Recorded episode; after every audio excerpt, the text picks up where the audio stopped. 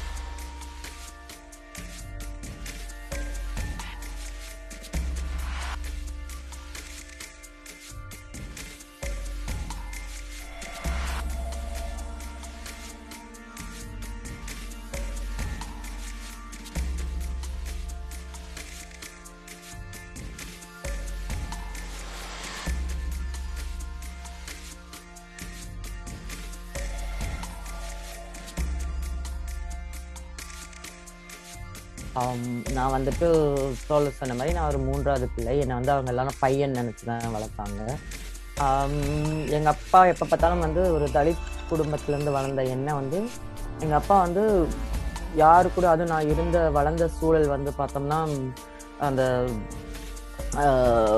விளாண்டுக்கிட்டு எல்லாரும் படிப்பில் ஆர்வம் இல்லாமல் ஜஸ்ட்டு கெட்ட வார்த்தை பேசுவாங்க ஒழுக்கம் இல்லாமல் போயிடுவாங்க தீய பழக்கங்கள் அடியாருன்னு சொல்லி ஒரு பயத்தில் எங்கள் அப்பா என்னை வந்து ஒரு கிட்டத்தட்ட ஒரு தலித் பார்ப்பன மாதிரி தான் என்னை வளர்த்தாருன்னு சொல்லுவேன் எப்போவுமே.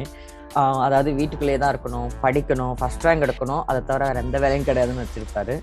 இதை தாண்டி எனக்கும் வந்து என்னோட பாலின் எனக்கு வந்து அப்போ நான் பெண்ணா ஆனா இதை பற்றின எந்த பார்வை புரிதெல்லாம் கிடையாது. ஒரு குழந்தையா எனக்கு வந்து என்னை அறிந்தும் அறியாமலோ என்னோட சிந்தனை செயல் எல்லாமே ஒரு பெண் தன்மையோட தான் இருந்தது.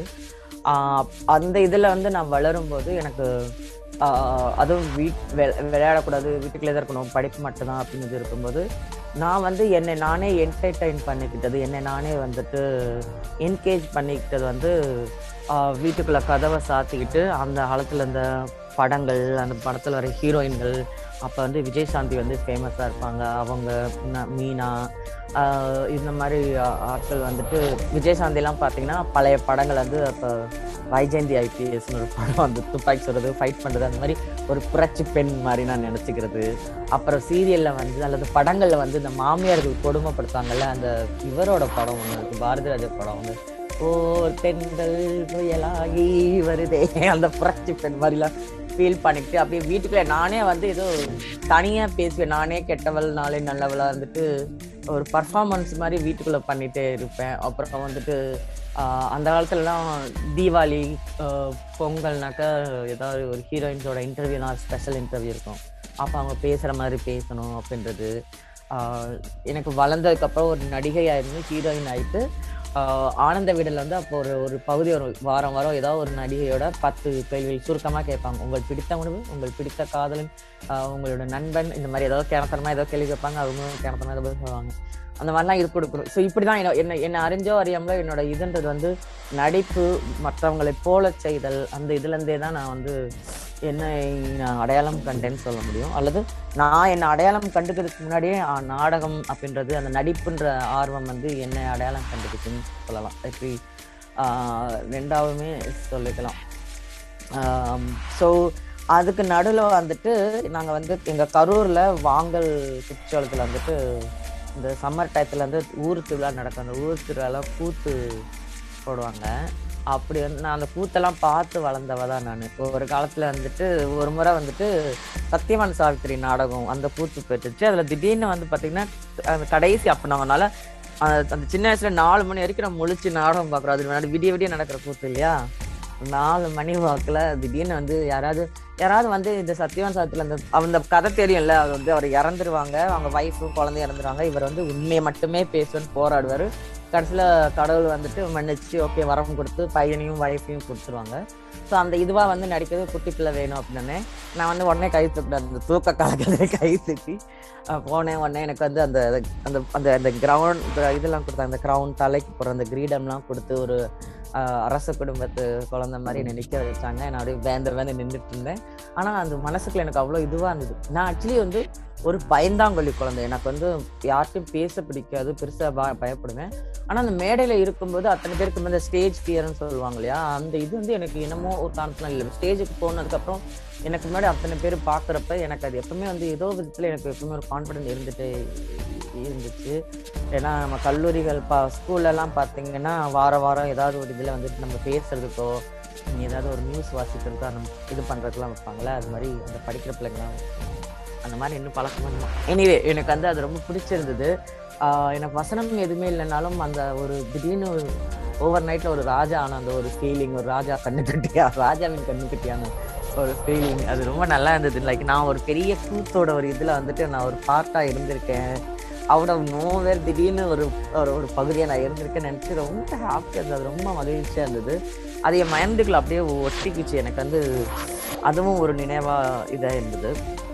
இவ்வளோ தான் எனக்கு தெரியும். மற்றபடி என்னோடய ஆசைகள் எல்லாமே வந்து எனக்கு தெரிஞ்சதெல்லாம் சினிமா. ஹீரோயின் இந்த மாதிரி தான் நான் யோசிச்சுருந்துருக்கேன். பிஎஸ்சி கம்ப்யூட்டர் சயின்ஸ் படிக்கும்போது தான் மொத மொத வந்துட்டு அப்போ நான் வந்து கம்ப்யூட்டர் சயின்ஸை விட வந்துட்டு இலக்கியம் கலை இலக்கியம் வரலாறு இந்த மாதிரி தான் நாவல்கள் இதுதான் அதிகமாக படிப்பேன். அப்படி ஒரு நூல் ஒன்று கிடச்சிது மூரா அவர்கள் தொகுத்த மு ராமசாமி அவர்கள் தொகுத்த நவீன நாடகங்கள்னு சொல்லி அதில் ஒரு ஆறு பிரதி அதில் வந்து யார் பிரமிழோட பிரதி ஒன்று இருந்தது ஒரு சின்னதாக அப்புறம் ச முருகபூபதி அவர்களோடது அப்புறம் இவரோடது நா முத்துசாமியோட நாற்காலிக்காரர்கள் அதெல்லாம் இருந்தது. அது எல்லாமே நான் படித்தப்போ எனக்கு இந்த பிரமிழோடதும் குறிப்பாக இவரோட சா முருகபூபதியோடும் அது அது வந்து அந்த அது என்னது அந்த அவரோட இது உங்களுக்கு தெரியும்ல. இன்னமும் அந்த ஒளி நாடாவும் இன்னமும் பிணங்கள்ன்ற மாதிரி ஐயோ சாரி டக்குன்னு அந்த பேர் வரல ஞாபகம் இல்லை ஆனால் அந்த டெக்ஸ்ட் வந்து எனக்கு வந்து மற்றதெல்லாம் வந்து அது ஒரு அந்த டெக்ஸ்ட்டை படிக்க படிக்க என்னால் இது எப்படி நடி அதில் எல்லாமே இருக்கும்ல அந்த வசனங்கள் நடிப்பு என்ன பண்ணுவாங்க திரை திரையிலேருந்து போனார்கள் திரை மறைந்தது இந்த மாதிரி இருக்கும். வேற இவரோட அந்த இது மட்டும் பார்த்தீங்கன்னா ஒரு மாதிரி சர்ரியலிஸ்டிக்காக இருக்குது. எப்படி இதை வந்து எப்படி இவங்க நாடகமாக பண்ணியிருக்க முடியும் இவங்க நடிச்சிருப்பாங்க எப்படி நடிச்சிருப்பாங்க ஏன்னா இது வந்து உடல்கள் மிதக்கிறதுன்னு போட்டிருக்காங்க எப்படி மிதப்பாங்க அது படிக்கும்போதே ரொம்ப இதுவாக இருந்தது. அப்போ தான் எனக்கு அதுதான் எனக்கு வந்து நவீன நாடகங்கள் குறித்து தமிழில் நவீன நாடகங்கள் ஒன்று இருக்குது.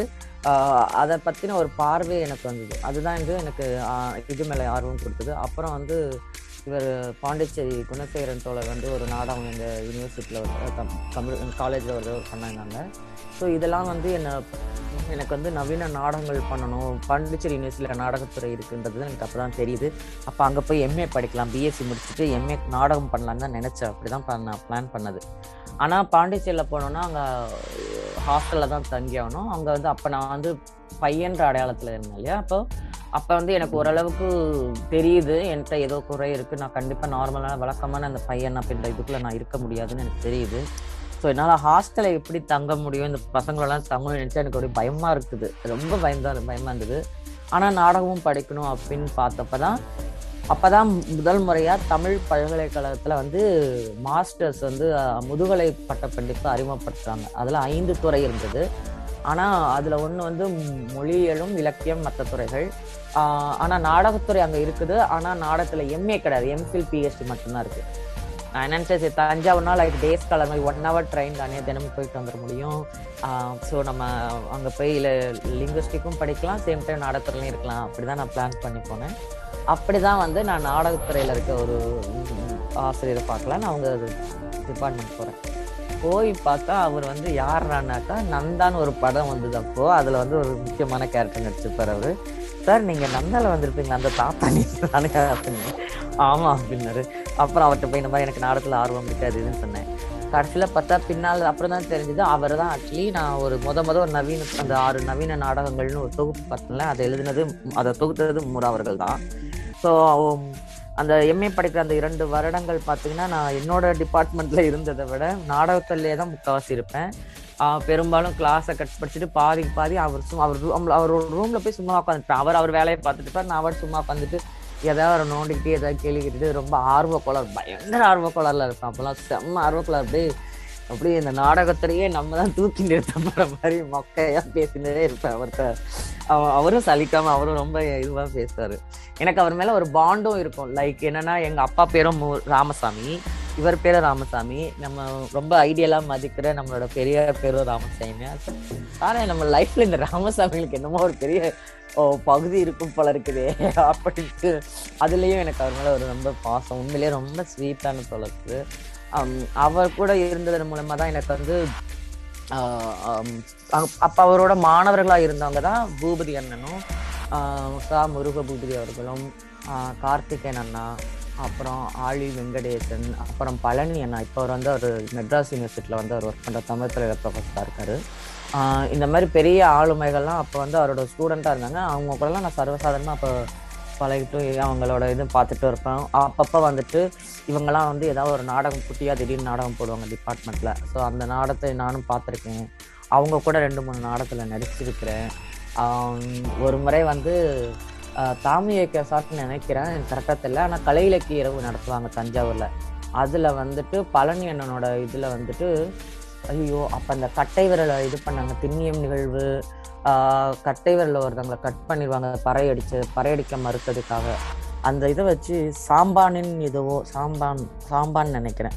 அதில் அந்த நாடகம் தான் நான் ஆக்சுவலி எனக்கு தெரிஞ்ச நான் முத முத ஒரு நாடகம் நடித்தது அதுதான் நினைக்கிறேன். அதில் வந்து விஜயகுமார் முருகன் பழனி அண்ணன் இவங்கெல்லாம் அதில் எனக்கு அறிமுகம் பண்ணாங்க ஸோ அந்த நாடகம் வந்து கலை இலக்கிய இரவில் நாங்கள் கன்ஃபார்ம் பண்ணோன்னா அங்கே நிறைய இயக்கத்தோழர்களோட பேசுறதுக்கும் உரையாடுறதுக்கும் அந்த இதுக்குள்ள இதுவும் அந்த இதுவும் எனக்கு கிடைச்ச அந்த ஒரு உலகம் எனக்கு திறந்தது. ஆல்சோ நாடகமும் போடுறோம். அதை பார்த்துட்டு பெரிய ஆளுமைகளாக இருந்தாங்க. அப்போ தங்கர் பக்தன் வந்து அழகி படம் எடுத்து அவர் பெரிய ஃபேமஸ் அவர் வந்துட்டு அந்த இது படம் நாடகம் முடிஞ்சிட்டு அந்த குட்டி பையன் ஒருத்தர் ஸ்கூலில் படிக்கிற மாதிரி காட்டாங்க அது யார் யாருன்னு கேட்டுட்டே வந்தாங்க நானே அதை நானே நான். நின்று. அப்போ வந்து எனக்கு அது ரொம்ப பெரிய அங்கீகமாக பரவாயில்ல நம்ம நம்ம பண்ணது ஒரு சின்ன ரோல் ஒரு கிளாஸ் படிக்கிற அது ஒரு முழு பெரும் நாடகம். அதில் ஒரு குட்டி தான். ஆனால் ஒரு ஒரு ஒரு திரை ஆளுமை இயக்குனர் ஒருத்தன் வந்து அதில் வந்து என்னோட இதை பார்த்துட்டு வாழ்த்து சொல்லிட்டு உள்ளே வந்தாங்களே அப்படின்றது அது எனக்கு ரொம்ப இருந்தது. ஓகே அப்போ நமக்கு நமக்கு அந்த ஒரு நடிக்கிறதுக்கு அந்த ஒரு இது இருக்குது சொல்லறதுக்கு அப்படின்னு எனக்கு அவ்வளோ பெருமையும் வர அவ்வளோ ஆர்வம் இன்னமும் கூடுது. அதுக்கப்புறம் தான் தொடர்ந்து இவரோட நாடகங்கள் கார்த்திகேயன் ஆலி வெங்கடேசன் அவங்களோட அவங்களோட டிகிரிக்கான அந்த ப்ராஜெக்ட் நாடகத்துலலாம் நடிச்சிட்டு இருந்திருப்பேன். அப்புறம் வந்து தான் இவர் வந்து தலகக்காரர் தோழர் பெரியார் ஒன்று ஒரு நாடகம். அது வந்து கிட்டத்தட்ட ஒரு நாற்பத்தஞ்சு ஐம்பது தடவை மேடை ஏறி இருக்கும். கிட்டத்தட்ட தமிழ்நாட்டில் இருக்க அத்தனை மாவட்டங்களையும் நான் பயணம் செஞ்சுருக்கேன். அந்த பிளேக்கு வந்து பூபதி அண்ணா தான் இசை. ஸோ அவர் வந்துட்டு இன்ஃபேக்ட் அவ அவர் தான் என்னை முத முத திடீர்னு ஒரு நாள் சொன்ன உனக்குள்ள ஒரு பெண் இருக்கா? அப்படின்ற மாதிரி ஏதோ சொன்னார். அது எனக்கு அப்போ வந்து ரொம்ப இமோஷ்னலாக என்னை ரொம்ப இது பண்ணுச்சு. இன்ஃபேக்ட் எனக்கு அப்போ கிட்டத்தட்ட என்னோட லைஃபே வந்து நாடகமாக தான் இருக்கும். அப்படின்றது நான் உறுதியாக இருந்த காலம். அது அந்த நாடகத்தில் அந்த அரங்கத்துறைக்குள்ளே இருக்கணும் நடிகையாக இருக்கணுன்றதுல அந்த ஒரு இது அப்போ தான் எனக்கு ரொம்ப அதிகமாகவே இருந்தது. நாடக பிரதிகள் அதிகமாக வாசிக்கிறது அந்த மாதிரி பழக்கம் இருந்தது.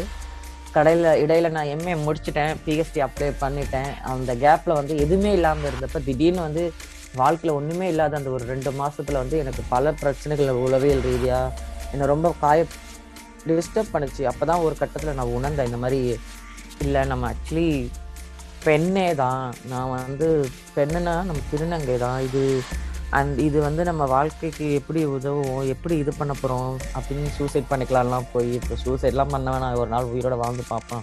பெண்ணாக வாழ்ந்து பார்த்துட்டு சந்தோஷமாக வாழ்ந்துட்டு சாவுறோம். சந்தோஷமாக வாழ்கிறோம் சாவுறோம். அப்படிதான் பிளான் பண்ணி அந்த ஒரு அந்த ஒரு நினப்பினால நான் நல்ல வேலை சாகலை. அப்படி தானே வந்து இன்னும் பூனைக்கு போனது அவங்க பிச்சை எடுத்தது சர்ஜரி பண்ணது பெண்ணானது எல்லாம் நடந்தது.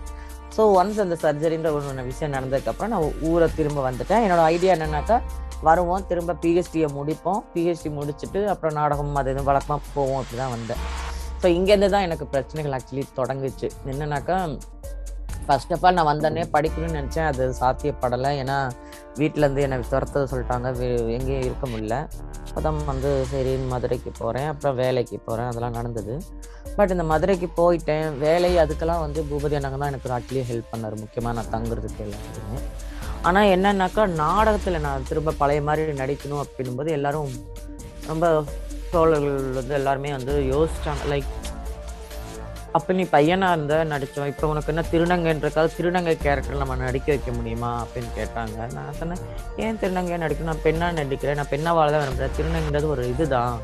இதுக்கு முன்னாடி நான் பெண்ணால் இப்போலேருந்து பெண்ணுன்றதானே அந்த விதத்தில் அதுக்காக நான் வந்து பெண்ணாக நடிக்கணும்னு ஒன்றும் இல்லை. அப்படின்னு சொன்னேன். பட் அப்போ இருக்க காலகட்டத்தில் பதினேழு பதினெட்டு இப்போ இருக்க அளவு கூட அப்போ திருநங்களை திருநங்கைகளை பற்றின புரிதல் அடிப்படை புரிதல் கூட அப்போ கிடையாது நிறைய பேருக்குமே. யாரும் என்னை வெறுக்கலாம் இல்லை. என்னோட நாடகத்துறையில் இருந்த என்னோட மதிப்புக்குரிய தோழர்கள் அண்ணன்கள் யாரும் என்னை வெறுக்கலாம் இல்லை. பட் அவங்களுக்கு எப்படி என்னை வந்து அணுகிறதுன்றது தெரியல. எனக்கும் என்னை எப்படி இது அது ப்ரொஜெக்ட் பண்ணணும்னு தெரியல. நானும் அப்போ வந்து எனக்கு வந்து அந்த வாழ்க்கை இது இருக்குல்ல லைக் லைஃப் ஓட்டணும்ல. சாப்பாடு வேலை போகணும். குடும்பம் நடத்திக்கணும் என்னை காப்பாற்றிக்கணும் இருக்குல்ல அந்த இதில் தான் நானும் அப்போ ஃபோக்கஸாக இருந்தேன். ஸோ ஒரு கட்டத்துக்கு மேலே நான் அந்த மதுரையில் ஒர்க் பண்ணதும் ஒரு மேக்ஸிமம் டூ இயர்ஸ் தான் என்னால் அங்கே ஒர்க் பண்ண முடிஞ்சது அந்த பேங்க்கில் அதுக்கு மேலே என்னால் முடியல. Like I cannot be this person like I want to do theatre or I want be an actress அதுதான் என்னோட என்னோடய லைஃப் எய்ம் அதுதான் எனக்கான வேலை. வேற எந்த வேலையும் என்னால் வந்து செய்யவே முடியாது அப்படின்ட்டு நான் விட்டுட்டு சென்னைக்கு போனால் ஏதாவது கிடைக்கும் தான் நான் சென்னைக்கு வந்தேன். அப்பயும் பெருசாக ஒன்றும் கிடைக்கல. அப்போதைக்கு அப்போதைக்கு ஒரு அப்போதைக்கு ஒரு இதுவாக தான் வந்துட்டு ஒரு ஒரு என்ஜிஓவில் குழந்தைகளுக்கான ஒரு காப்பகத்தில் ஒர்க் பண்ணேன். அது ஒரு கம்யூன் லைஃப் மாதிரி தான் அங்கே எல்லா வயதுலேயும் குழந்தைகள் இருப்பாங்க. மாற்றுத்திறனாளி தொழில்கள்லாம் இருப்பாங்க. ஸோ எல்லாரும் ஒரே குடும்பமாக வாழ்ந்தோம். அங்கேருந்து தான் இன்னும் புத்தகங்கள் கூட என்னோட முதல் முதல் என்னோட புத்தகம் வந்ததும் அங்கேருந்து தான் வந்தது. பட் அதுக்கப்புறம் எனக்கு ஒரு சின்ன அடையாளம் கிடைச்சதுக்கு அப்புறம் தான் வந்துட்டு எனக்கு மங்கை தோழரோட அறிமுகம் ஆ மங்கை இருக்காங்களே அவங்க அறிமுகம் கிடைச்சது. அப்போ தான் முதல் முறையாக அவங்களோட நாடத்தில் நான் வந்துட்டு திருநங்கைன்னு வந்து இந்த புடவையை கட்ட ஆரம்பித்ததுக்கப்புறம் ஒரு பெண்ணாக நான் வாழ ஆரம்பித்ததுக்கப்புறம் வந்து நான் நடித்த முதல் நாடகம் வந்து ஆ மங்கை அவர்களோட நாடகத்தில் தான். பல்சாண்டிரே பல் யாவரும் கேளீர் அப்படின்னு சொல்லிட்டு யாரும் ஊரே யாவரும் கேளீர் மறந்துட்டு ரொம்ப வருஷத்துக்கு முன்னாடி சொல்ல மறந்துருங்க பெயர்லாம் மறந்துருச்சு. அதில் வந்து நடிச்சிருப்போம். அது வந்து ஒரு இவர் இந்துல்லா பையாவோட அவருக்கு மறைந்துட்டாங்க. அவங்களோட அந்த நாடகம் தான் அவரோட எழுத்துல வந்த நாடகம் இது ரெண்டுமே. ஒரே நேரத்தில் ரெண்டு நாடகமாக அதை பண்ணோம். அதில் வந்து வந்து அதில் வந்து பாத்திரங்கள் பார்த்தீங்கன்னா ஒரு ஆண் பெண் கதை கதை மாந்திரா இருக்காது. எல்லாமே ஒரு உடல்கள் தான். வெறுமனே எல்லாருமே வந்து ஒரு குழு ஒரு அன்சாம்பிள் பிளே அது. அதில் குழுவில் இருக்க ஒரு நபரை தான் நம்ம நடிப்போம். அப்பப்போ சின்ன சின்ன விஷயங்கள் நம்ம அதில் பண்ணுவோம். அந்த மாதிரி தான் நான் பண்ணேன்.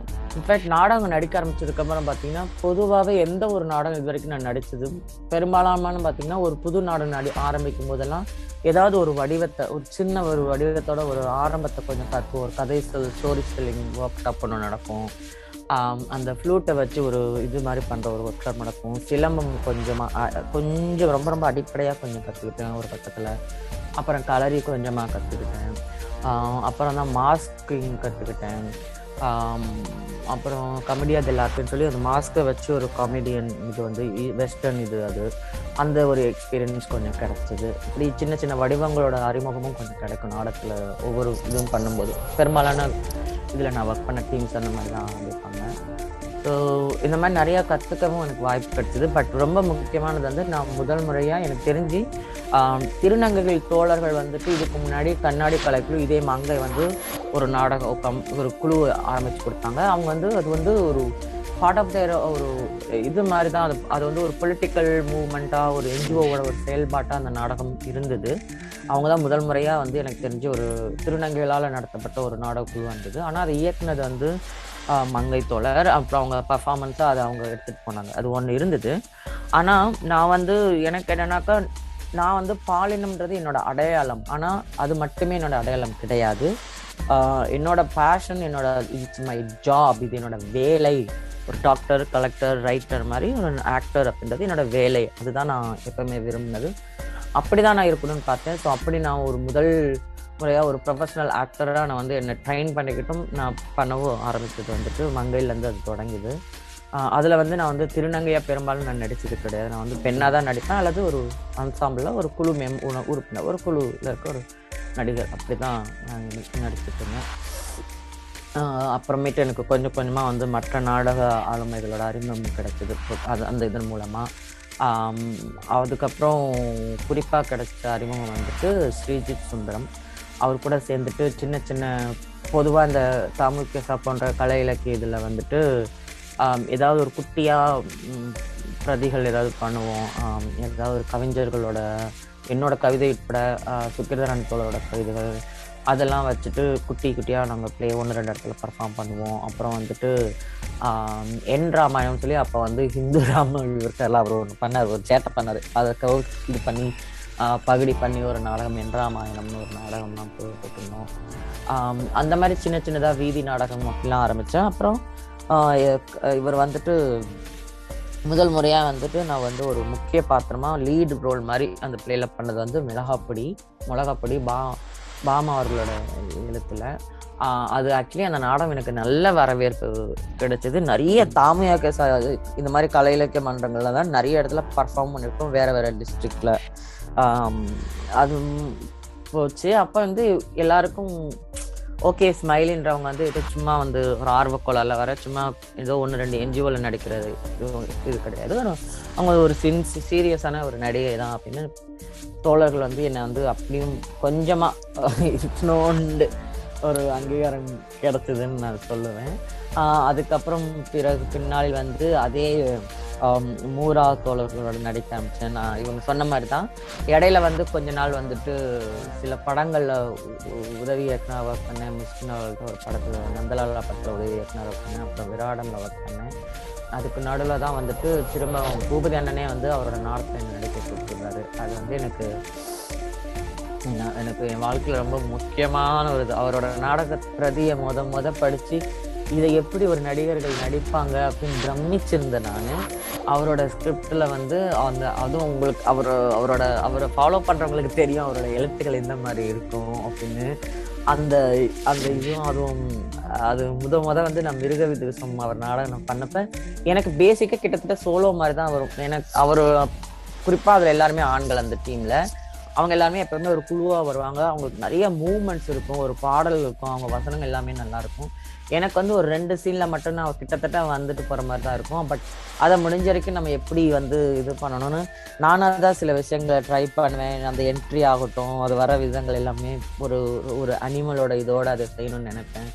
அதை வந்து அண்ணன் எனக்கு நல்லா இன்னும் அதை என்கரேஜ் பண்ணி அதை இன்னும் மெருகேற்றுவார் ஸோ அதுவும் எனக்கு வந்து ஒரு நல்ல இதுவாக இருந்தது. அதுக்கப்புறம் சூட் பண்ணங்கு வந்துட்டு எனக்கு இன்னும் ரொம்ப அதெல்லாம் வந்து எனக்கு வந்து ஒரு புல்லரிக்கும் எக்ஸ்பீரியன்ஸ் அதெல்லாம் கூஸ் பம் மூமெண்ட்ஸ் அதெல்லாம் வந்து நாடகம் எடுத்தது.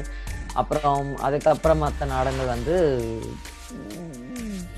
இவர் ஞானிலேருந்து பிரளயன் தோழரோட நாடகம் ஒன்று திரும்ப மு ராமசாமி சார் கூட ஸ்ரீஜித்தோட நாடகங்கள் இப்படி பல நாடகங்கள் தொடர்ந்து பண்ணியிருக்கேன் ஒரு வருஷம் எனக்கு ரொம்ப பெருமையான வருஷம்லாம் என்னென்னாக்கா புதுசை நாடக விழா இருக்குல்ல அது வந்து அப்போ தொடங்கினாங்க கண்ணப்ப தமிழன் அவர்கள் மறைவுக்கு பிறகு. அப்போ வந்து கிட்டத்தட்ட வருடந்தோறும் ஒரு பிளேயாவது நான் நடித்தேன் ஒரு காலத்தில். அப்படின்ற மாதிரி ஒரு ஒரு ஃபெஸ்டிவலையாவது நான் நடிச்சிருப்பேன். ஏதோ ஒரு பிளேயில் அதில் வருவேன்ற மாதிரி இருக்கும். ஆனால் ஒரு வருஷம் பார்த்திங்கன்னா மூணு பிளே அந்த ஒரே வருடத்தில் மங்கையோட ஒரு பிளே ஸ்ரீஜித்தோட ஒரு பிளே அப்புறம் பூபதி என்னோட பிளே லைக் அதனால ஃபெஸ்டிவல் மூணு நாள் நடக்கும். மூணு நாளையும் ஒரு ஒரு நேரத்தில் நான் நடிச்சிருக்கேன். அது வந்து எனக்கு தெரிஞ்சு வேற யாரும் அந்த மாதிரி நடிச்சிருப்பாங்க தெரியல. அது புருசை விழாவில் கண்ணப்பத்தமிழன் பாரம்பரியத்தில் இருக்க ஒரு ஊரில் நடக்கிற ஒரு ஃபெஸ்டிவலில் ஒரு வருடத்தில் மட்டும் மூணு நாளில் தொடர்ந்து ஒரு நாடகம் நான் நடிச்சிருக்கேன். ஒரு திருநங்கையா இருந்து இத்தனை பொருளாதார சமூக சிக்கலுக்கு மத்தியத்துலேருந்து நான் அதை பண்ணியிருக்கேன்னு நினைக்கும் போது எனக்கு அவ்வளோ பெருமையாக இருக்குது அது கிட்டத்தட்ட எனக்கு ஒரு பெரிய அங்கீகாரமாக இந்த கலை நான் அரங்க வெளி எனக்கு கொடுத்த ஒரு பெரிய அங்கீகாரமாக நான் பார்ப்பேன். ஆஹ் அதே ஃபெஸ்டிவல ஒரு சில வருடங்கள் கழிச்சு பார்த்தா ஒரு நாடகம் கூட நான் பண்ண முடியாமல் இருந்தது.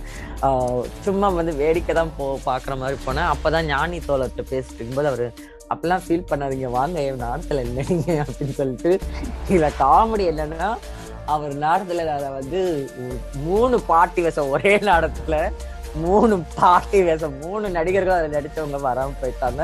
மூணுமே பாட்டி வேஷம். ஒரே நேரத்தில் எனக்கு மூணு பேர் டைலாக்கும் மனப்பாடம் இல்லை. ஸ்ரீ பேக்கில் போய் போய் டைலாக் அப்பப்போ மனப்பாடம் பண்ணிட்டு வேகமாக போயிட்டு ஏன்னா லாஸ்ட் மினிட்ல தான் கொடுத்தாங்க. பட் அதுவும் எனக்கு ஒரு மாதிரி மூணு வேரியேஷன் கே ஒரு பாட்டியாக ஆனால் மூணு விதமான பாட்டியாக நடிக்கணும். அது கிட்டத்தட்ட குயிக் சேஞ்ச் மாதிரி இருந்தது. அதை பற்றி நான் பின்னாடி சொல்கிறேன் குயிக் சேஞ்ச் அப்படி பண்ணது. அது எனக்கு உண்மையிலேயே ரொம்ப அதுவும் ஒரு மாதிரி ஹாப்பியா இருந்தது. ஸோ இந்த மாதிரி தான் என்னோட நாடக அனுபவங்கள் போயிட்டு இருந்தது. இதுக்கு நடுவில் தான் வந்து எனக்கு லீனா மணிமேகலை தொடர் மிக்க நன்றி. ஏன்னா அவங்க தான் எனக்கு வந்து சார்ல்ஸ் பாலர்ஸ் அவார்டு அப்படின்றதுக்காக அப்ளை பண்ணுறது எப்படி அதை பண்ணு படிங்க போய் லண்டனில் போய் படிச்சுட்டு வாங்கன்னு சொல்லி அது ரொம்ப சேலஞ்சிங்காக இருந்தது. அதுக்காக ப்ரிப்பேர் பண்ணுறதே இது வரைக்கும் இந்த புத்தகம் நாடகங்கள் நடித்ததை எடிட் பண்ணணும் அதை அவங்களுக்கு கொடுக்கணும் அப்புறம் என்னை பற்றி ஒரு ப்ரொஃபைல் அதெல்லாம் எனக்கு அப்போல்லாம் தெரியும் அந்த மாதிரிலாம் எதுவுமே தெரியாது எனக்கு. அதுக்கு அவங்க தான் நிறையா ஹெல்ப் பண்ணாங்க. அப்புறம் அதுக்கு நிறைய ரெக்கமெண்டேஷன் லெட்டர் வாங்கணும். இதுக்கு மேலே ஒர்க் பண்ணவங்க வந்து என்னை பற்றி நல்ல விதமாக சொல்லணும் இதெல்லாம் வாங்கி அது போக அவங்க இன்டர்வியூ செலக்ட் பண்ணுவாங்க. அவங்க இந்தியா முழுக்க இருந்து ஒரு நாற்பது ஐம்பது பேர் செலக்ட் பண்ணி அதில் பத்து பேர் தான் அனுப்புவாங்க. அதில் இன்டர்வியூலாம் நடக்கும். டெல்லிக்கு போய் இன்டர்வியூ நடக்கணும் அதில் போய் பேசி அப்புறம் நான் வந்து ஒரு காலேஜை கண்டுபிடிச்சி அங்கே நான் அட்மிஷன் போ அப்ளை பண்ணி அவங்க நான் அட்மிஷன் கொடுத்துருக்கணும். கொடுத்ததுக்கு அப்புறம் தான் ஸ்காலர்ஷிப்பே அப்ளை பண்ணணும். ஸோ இது மாதிரி நிறையா காம்ப்ளிகேஷன் இருக்குது. அது எல்லாத்தையும் செஞ்சு முடிச்சு ஒரு வழியாக லண்டனில் வந்து London International School of Performing ஆர்ட்ஸ்னு list பண்ண சொல்லுவாங்க. இப்போ அதில் போய் ஒரு ஆறு மாதம் கோர்ஸ் ஒன்று பண்ணேன். அங்கே போய் நான் இன்னும் நிறைய நான் வந்து அது வரைக்கும் உள்ளூர் இதுக்குள்ளேயே இருந்த எனக்கு வந்து ஒரு இன்டர்நேஷ்னல் ஒரு பன்னாட்டு அரங்கில் நாடகம் எப்படிலாம் இருக்குது என்ன மாதிரி சாத்தியங்கள் நாடகம் செய்வதில் இருக்குது ஒரு நடிகர் தங்களை உருவாக்குவதில் எவ்வளோ சாத்தியங்கள் இருக்குது அப்படின்னு பல விஷயங்கள் அங்கே கற்றுக்கிட்டேன் அங்கே போய் தான் வந்து அந்த மாஸ்கை மாஸ்க்கை வச்சுட்டு மாஸ்க்கு இருந்துட்டு ஒரு நம்ம முகமே தெரியாது. ஆனால் அந்த மாஸ்க்கு கொடுக்குற உணர்வுலேருந்து நம்ம ஒரு ஒரு கதையை உருவாக்கணும். அந்த கதைக்கேற்ற மாதிரி நம்ம உடம்பை மாற்றணும் உடம்பை கொண்டு வரணும் அப்படின்றதாகட்டும். கொஞ்சோண்டு க்ளவுனு கொஞ்சம் குயிக் சேஞ்ச் அதாவது ஒரு கதையில் ரெண்டு மூணு நடிகர்களாக மாறணும். உடனே பேக் இப்படி போய் இங்கேருந்து ஸ்க்ரீனுக்கு மறைவில் போயிட்டு டக்குன்னு வேற ஒரு உடையை மாற்றிட்டு அதுக்கான வேற உடலையும் கொண்டு வரணும். அது ஒரு கே- அது ஒரு எக்ஸசைஸ் மாதிரி ஒரு பா ஒரு கேரக்டருக்கு ஒரு பாடி இருக்கணும். ஒரு அனிமலோட பாடி அனிமலாக உடம்ப மாற்றுறது அனிமல்கிட்டருந்து எப்படி ஒரு கேரக்டருக்கான இதை எடுத்துக்கிறது அதுலேருந்து எப்படி போகணும் அப்படின்றது. இதுக்கு நடுவில் நான் வந்து அங்கே வந்து நான் ப்ரௌன் ஸ்கின் சரியாக எனக்கு இங்கிலீஷ் பேச தெரியாது. திருநங்கை அப்படின்னால ஒரு சின்ன ஒரு சும்மா கொஞ்சமாக தான் டிஸ்கிரிமினேஷன் பெருசாக இல்லை. அது ஒரு பெரிய டிஸ்கிரிமினேஷன் நான் சொல்ல மாட்டேன். பட் கொஞ்சம் அல்லது நான் அட்லீஸ்ட் அப்படி ஃபீல் பண்ணியிருக்கேன் அந்த மாதிரிலாம் இருந்தேன். அந்த அதுக்கு மத்தியில் அங்கேயும் பார்த்தீங்கன்னா கடைசியில் கல்வி முடிஞ்சதுக்கப்புறம் பார்த்தீங்கன்னா ஒரு ஆறு பர்ஃபார்மன்ஸ் நாங்கள் பண்ணுவோம். அந்த ஆறுலேயும் கிட்டத்தட்ட அஞ்சுலேயும் நான் இருந்தேன். நான் ஒரு ஆள் தான் அத்தனை பர்ஃபார்மன்ஸ் பண்ணேன். ஆறு பர்ஃபார்ம் நாங்கள் நிறைய வார வாரம் ஒன்று ஒன்று பண்ணுவோம். அதுலேருந்து ஒன்று செலக்ட் பண்ணி அப்படி இப்படி ஏதோ ஒன்று வரும். சம்ஹாவ் வந்துட்டு அதில் கிட்டத்தட்ட அந்த ஆறோ ஏழோ ஆனால் ஒன்றை தவிர மற்ற மீதி எல்லாத்தையுமே நான் ஏதாவது ஒன்று பண்ணேன். அதுலேயும் குவிக் சேஞ்சுன்னு ஒரு குவிக் சேஞ்ச் ஆக்டில் வந்து நான் மற்றவங்கெல்லாம் ரெண்டு பண்ணணும் ரெண்டு டிஃப்ரெண்ட் கேரக்டர் தான் பண்ணணும் அப்படின்ட்டு தான் சேலஞ்சு நான் அதுலேயுமே மூணு பண்ணியிருந்தேன். அதுவும் நல்லா பண்ணேன் அப்படின்னு சொன்னாங்க. அது எல்லாத்தையோட முக்கியம் இதுக்கு நடுவில் இதை நாடகம் நடிச்சுக்கிட்டே வந்துட்டு இதை வந்து ஒருங்கிணைப்பு பண்ண ஹோஸ்ட் பண்ணணும் ரெண்டு பேர். ஸோ அந்த ரெண்டு பேரில் நான் ஒரு ஆளாக இருந்தேன். ஸோ நான் ஹோஸ்ட்டும் பண்ணேன் அஞ்சு நாடகமும் பண்ணேன். அது எல்லாமே சிறப்பாக பண்ணு சொல்லி எனக்கு ரெண்டு ஸ்காலர்ஷிப் கொடுத்த ஒரு அந்த ஃபண்டு வந்திருந்தவங்களும் வந்து பேசி போனாங்க வாழ்த்துனாங்க. எல்லாருமே வாழ்த்துனாங்க ஆக்சுவலி எனக்கு ஆக்சுவலி அங்கே வந்து பர்ஃபார்ம் பண்ணும்போது உங்களோட ஸ்டூ பேரண்ட்ஸ் அல்லது சொந்தக்காரங்க யார் வேணால் வரலாம் ரெண்டு பேர் வரலாம். அந்த மாதிரி எனக்கு ஆக்சுவலி அங்கே வர்றதுக்கு யாருக்குமே இல்லை. எனக்கு லண்டனில் யாருமே இல்லை. ஸோ என்னடாச்சு நமக்காக யாருமே கை தட்ட மாட்டாங்களே அப்படின்னு ஃபீல் பண்ணுறேன் ஆனால் வந்தவங்க எல்லாம் வந்த மற்றவங்களோட பேரண்ட்ஸ் எல்லாருமே என்னை வந்து வந்து வாழ்த்துனாங்க. அதெல்லாம் ரொம்ப மகிழ்ச்சியாக இருந்தது.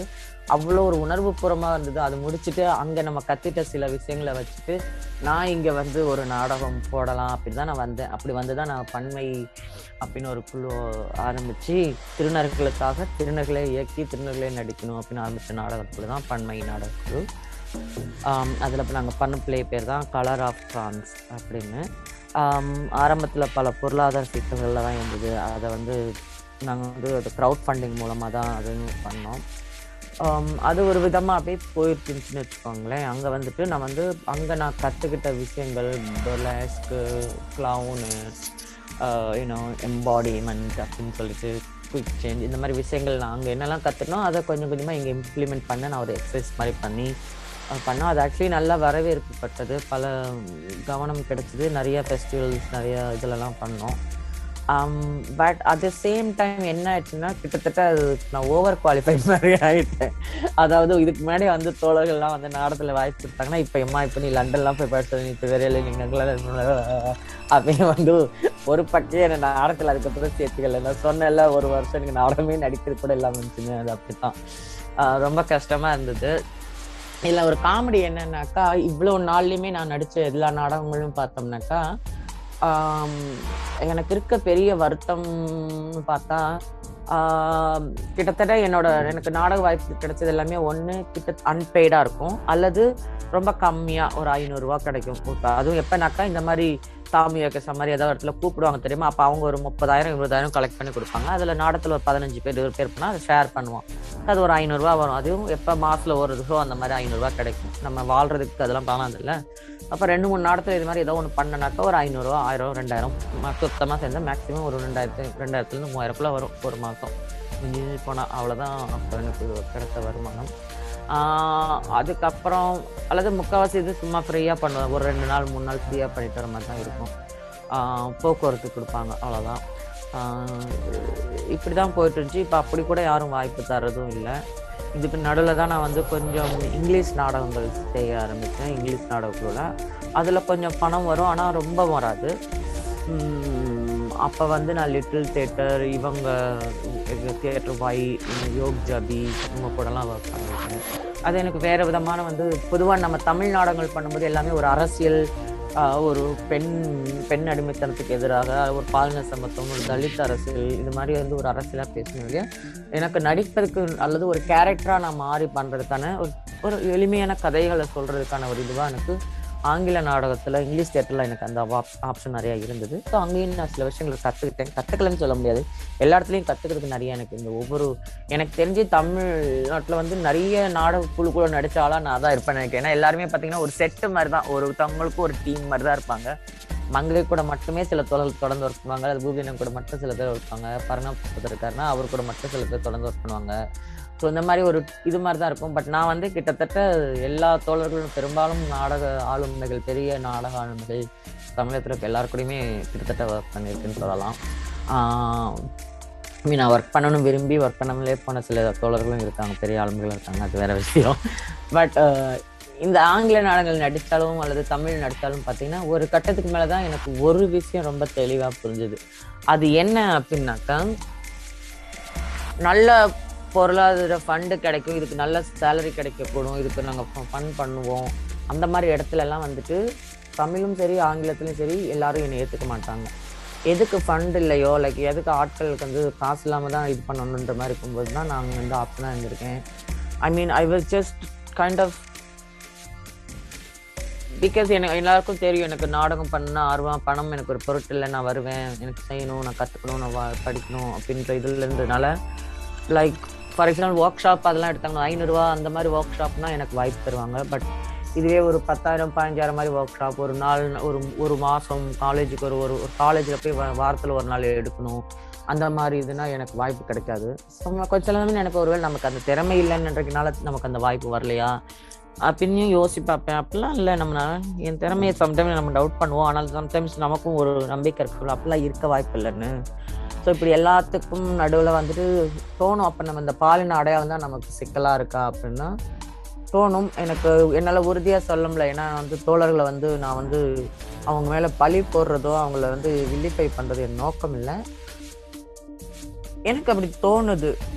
நான் எனக்கு அப்படி தோன்றதுக்கு ஒரு ரீசன் இருக்குன்னு நான் நம்புகிறேன் நான் வந்து சும்மாவும் கிணத்தனமாக சும்மா சொல்லணும்னு சொல்லலை. ஐ ஹாவ் திஸ் ஃபீலிங் அது எனக்கு வருத்தமாகவும் இருந்தது.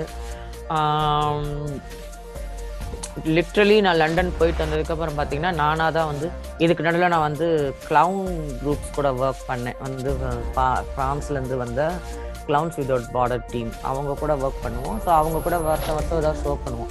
அவங்க கூட ஒர்க் பண்ணால் பார்த்தீங்கன்னா அவங்க கண்டிப்பாக தங்குறதுக்கு ட்ராவல் காசு கொடுத்துருவாங்க.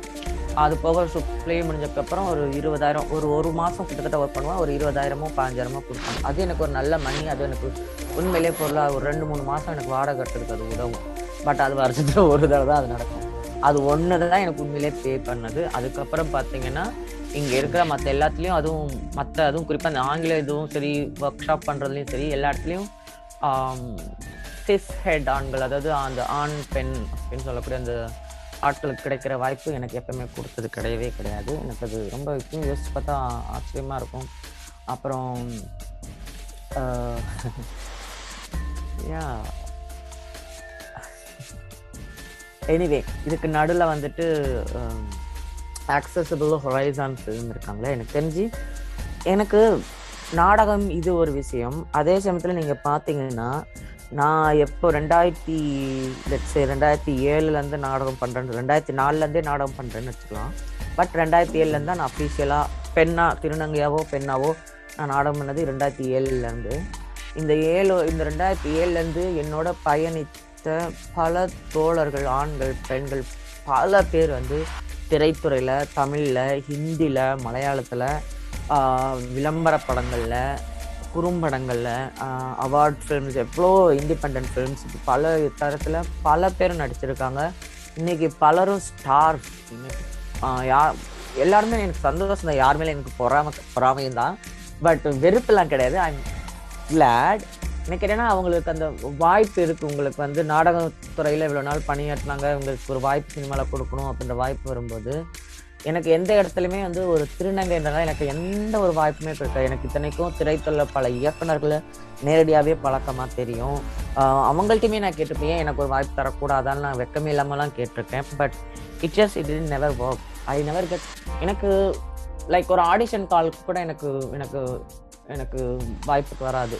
நான் போனாலும் இல்லை தோலை உங்களுக்கு செட் ஆகுது. அந்த மாதிரிலாம் தான் சொல்லுவாங்களே ஒழிய சேர்க்க மாட்டாங்க. எனக்கு ஒருவேளை ஆடிஷன் பண்ணி அதில் நீங்கள் செட் ஆகலை உங்களுக்கு இது செட் ஆகுதுன்னு சொன்னால் அது ஏற்றுக்கும் அது புரிந்தபட்சம். ஆனால் எனக்கு வாய்ப்பே கொடுக்காம அசிஃப் ஐ ஃபீல் லைக் என்னோட இந்த- என்னோட whatever that I believe that I have as a talent I feel like அது நமக்கு எப்பவுமே அதுக்கான வாய்ப்பே இந்த உலகத்தில் கிடைக்காதோ லைக் நம்ம என்ன ஒரு மேபி ஒரு இருபது வருஷம் முன்னாடி அட்வான்ஸாக பிறந்துட்டோமோ லைக் இந்த ஊரில் இப்போ பிறந்திருக்கக்கூடாது இன்னொரு இருபது வருஷம் கழிச்சு பிறந்திருக்கலாமோ அப்படின்ற மாதிரி தோணும். ரொம்ப வருத்தமாக இருக்கும். அதுக்கு நடுவில் தான் வந்துட்டு accessible ஹொரைசான் ஃபிலிம்ஸ்னு சொல்லி ஸ்டென்சின் ரகு கௌசல்யா ஏர்த்லிங் கௌசல்யா அவங்க வந்து ஒரு முறை வந்துட்டு ஒரு படத்தில் ஒரு குறும்படம் இது நாங்கள் சொன்னால் நீங்கள் மெயின் ரோல் பண்ணணும்னு சொன்னாங்க. அது பண்ணேன். அந்த குறும்படத்தில் என் கூட நடித்த தோழர்களே இப்போ வந்து பார்த்தீங்கன்னா பல படங்களில் ஸ்டார்ஸாக இருக்கிறாங்க தான் எனக்கு ஃபைவ் ஐன் ஃபைவ் ஒன் ஃபைவ் ஹண்ட்ரட்னு சொல்லிட்டு அது வந்து என்கிட்ட ஒரு குறும்படம்னு சொன்னாங்க. ஆக்சுவலி அவங்க அது ஐந்து குறும்படங்கள் எடுத்து அந்த ஐந்து குறும்படங்களையும் ஒரு படமாக பின்னாளில் ஸ்க்ரீனும் பண்ணாங்க. இது இப்போவும் கூட யூடியூப்ல அவைலபிளாக இருக்குது ஐந்தும் ஐநூறும் சொல்லி. அதில் ஐந்தாவது மூணாவது கதையில் நான் லீடாக நான் பண்ணியிருப்பேன் அதில் ஸ்டெஸ் விமனாக தான் நடிப்பேன் எனக்கு அதுதான் ஆச்சரியம். நான் முதல் முறையாக என்னை நடிகையை நம்பி நான் ஒரு திருநங்கையாக தான் நான் நடிக்கணும் இல்லை பெண்ணாக நான் நடிக்கணும்னு சொல்லி என்னை நடிக்க வச்சாங்க. எனக்கு தெரிஞ்சு இதெல்லாம் வந்து ஒரு சைலண்டான ஒரு வரலாறு நான் படைச்சிருக்கேன்னு நினைப்பேன். ஏன்னா எனக்கு தெரிஞ்சு இந்தியாவில் ஒரு திருநங்கை ஒரு பெண்ணா பெண் கேரக்டரில் முதல் முறை நடிச்சிருக்காங்க அப்படின்னாக்கா அது நான் தான். அந்த படத்தில் நடிச்சதுலேருந்து தான். பட் அந்த படத்துக்கு தெரியாத ஒரு இண்டிபெண்ட் ஃபிலிம் அது பெருசாக வரவேற்பு கிடைக்கலன்றது வேற விஷயம். ஆனால் ஒரு நல்ல கதை. அது ஒரு பா பார்க்கக்கூடிய ஒரு படம் தான். நீங்கள் பார்க்கலாம். ஃபைவ் ஹண்ட்ரட் அண்ட் ஃபைவோ அது ஃபைவ் ஒன் ஃபைவ் ஹண்ட்ரட்னு இருக்கும். யூடியூப்ல அவைலபிளாக இருக்கும். என்ன தான் அஞ்சு அப்புறம் அந்த அண்டு சம்பல் ஐநூறு அந்த மாதிரி வரும். அவங்க அவங்களே வந்து இன்னொரு படம் எடுத்தாங்க. பொம்பளையா பொம்பளை பொம்பளையாக தான் இருக்கணும் அப்படின்ற மாதிரி. அந்த சாய்க்கு திரும்ப மறந்துருச்சு. அந்த இதுவும் பார்த்தீங்கன்னா அதுலேயும் நான் வந்து ஒரு சிஸ்லமனாக தான் நடிச்சிருப்பேன். பட் அதில் என்ன காமெடினா எனக்கு இருக்க ஒரு பெரிய ஃபெயிலர் என்னன்னா என்னோட குரல். என்னோட குரல் வந்து கொஞ்சம் ஒரு ஒரு ஆண் குரல் மாதிரி தான் இருக்கும். அது யூஸ்வலாகவே எனக்கு இருக்கிற ஒரு பிரச்சனை அது வேற. பட் அந்த படத்தை அதுவும் யூடியூப்பில் வந்துச்சு பொம்பளை பொம்பளையாக இருக்கணும் அப்படின்றதுல.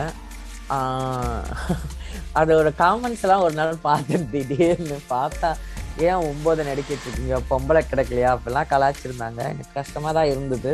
ஸோ அப்போ நான் நினச்சிக்கிட்டேன் ஓகே மேபி நம்ம வந்து நம்ம தான் நினச்சிக்கிறோம். நம்ம வந்து நல்லா நடிக்கிறோம். நம்ம சிஸ்டர் நடிக்க முடியும். அப்படின்னு நினைக்கிறோம். மேபி நம்ம குரல்னாலே படங்கள் அது வந்து தவறாக தெரியுமோ? அல்லது டப்பிங்கில் கூட மாற்றிக்கலாம்னு வச்சுக்கோங்களேன். பட் மேபி அது எல்லாருக்குமே ஒரு மனத்தடையாக இருக்குமோ அப்படின்னு எனக்கு எப்படி எனக்கு நாடகத்திலே வந்து ஆரம்பத்தில் எல்லாருக்கும் ஒரு திருநங்கை எப்படி அரங்க இதில் ஏற்றுக்குன்ற ஒரு மனத்தடை இருந்ததோ அப்படிதான் இப்போ வரைக்கும் திரைத்துறை இருக்கதான் நான் பார்க்குறேன் in fact I am the one person who ஆரம்பத்துலேருந்தே வந்துட்டு திருநங்கைகளுக்கு பாத்திரங்களை திருநங்கையில் தான் நடிக்குன்னு சொல்லி ஆரம்பத்துலேருந்தே சண்டை போட்டதும் பேசியதும் தொடர்ந்து எழுதி வந்ததும் நான் தான். ஸோ அதனாலே எனக்கு கமல் மாதிரி பெரிய ஆளுமைகளெல்லாம் நான் வந்து சண்டை வம்புக்கிருக்கேன் ஒருவேளை அதனால கூட வந்து இண்டஸ்ட்ரியிலேருந்து என்னை அவாய்ட் பண்ணலாம்.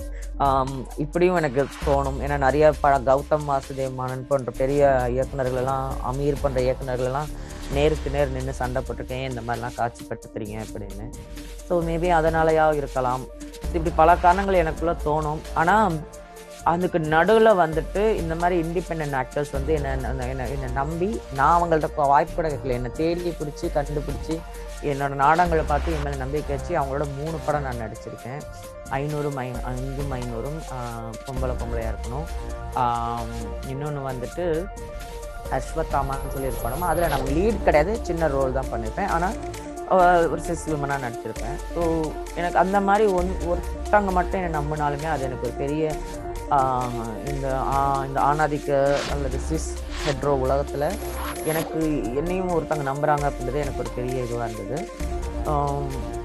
பட் லிட்ரலி எனக்கு அதுக்கப்புறம் என்னோட நாடகம் இருந்ததே முடிஞ்சிருச்சுன்னு சொல்லலாம் இந்தியாவில் இட்ஸ் லைக் எனக்கு அது வந்து நான் என்ன நினச்சேன்னா நான் போய் லண்டனில் படித்தது வந்ததுன்றது எனக்கு என்னோடய வாழ்க்கையில் பொருளாதார ரீதியாக எனக்கு மாற்றம். அட்லீஸ்ட் நான் ஒரு ஒர்க் ஷாப் எடுத்தால் நாலு பேர் வருவாங்க பார்த்தேன் ஒர்க் ஷாப் எடுத்தப்பையும் ஒரு ரெண்டு மூணு பேர் கூட வரல. ஒரு ஆணோ பெண்ணோ ஒர்க் ஷாப் எடுக்கும்போது வர ஆட்கள் அந்த அரங்க பயிற்சிக்கு நான் எடுத்தப்ப யாருமே வரல. மூணு பேர் தான். அவங்களும் யாரும் நம்ம கூடவே சுற்றுற ஃப்ரெண்ட்ஸுங்க தான்.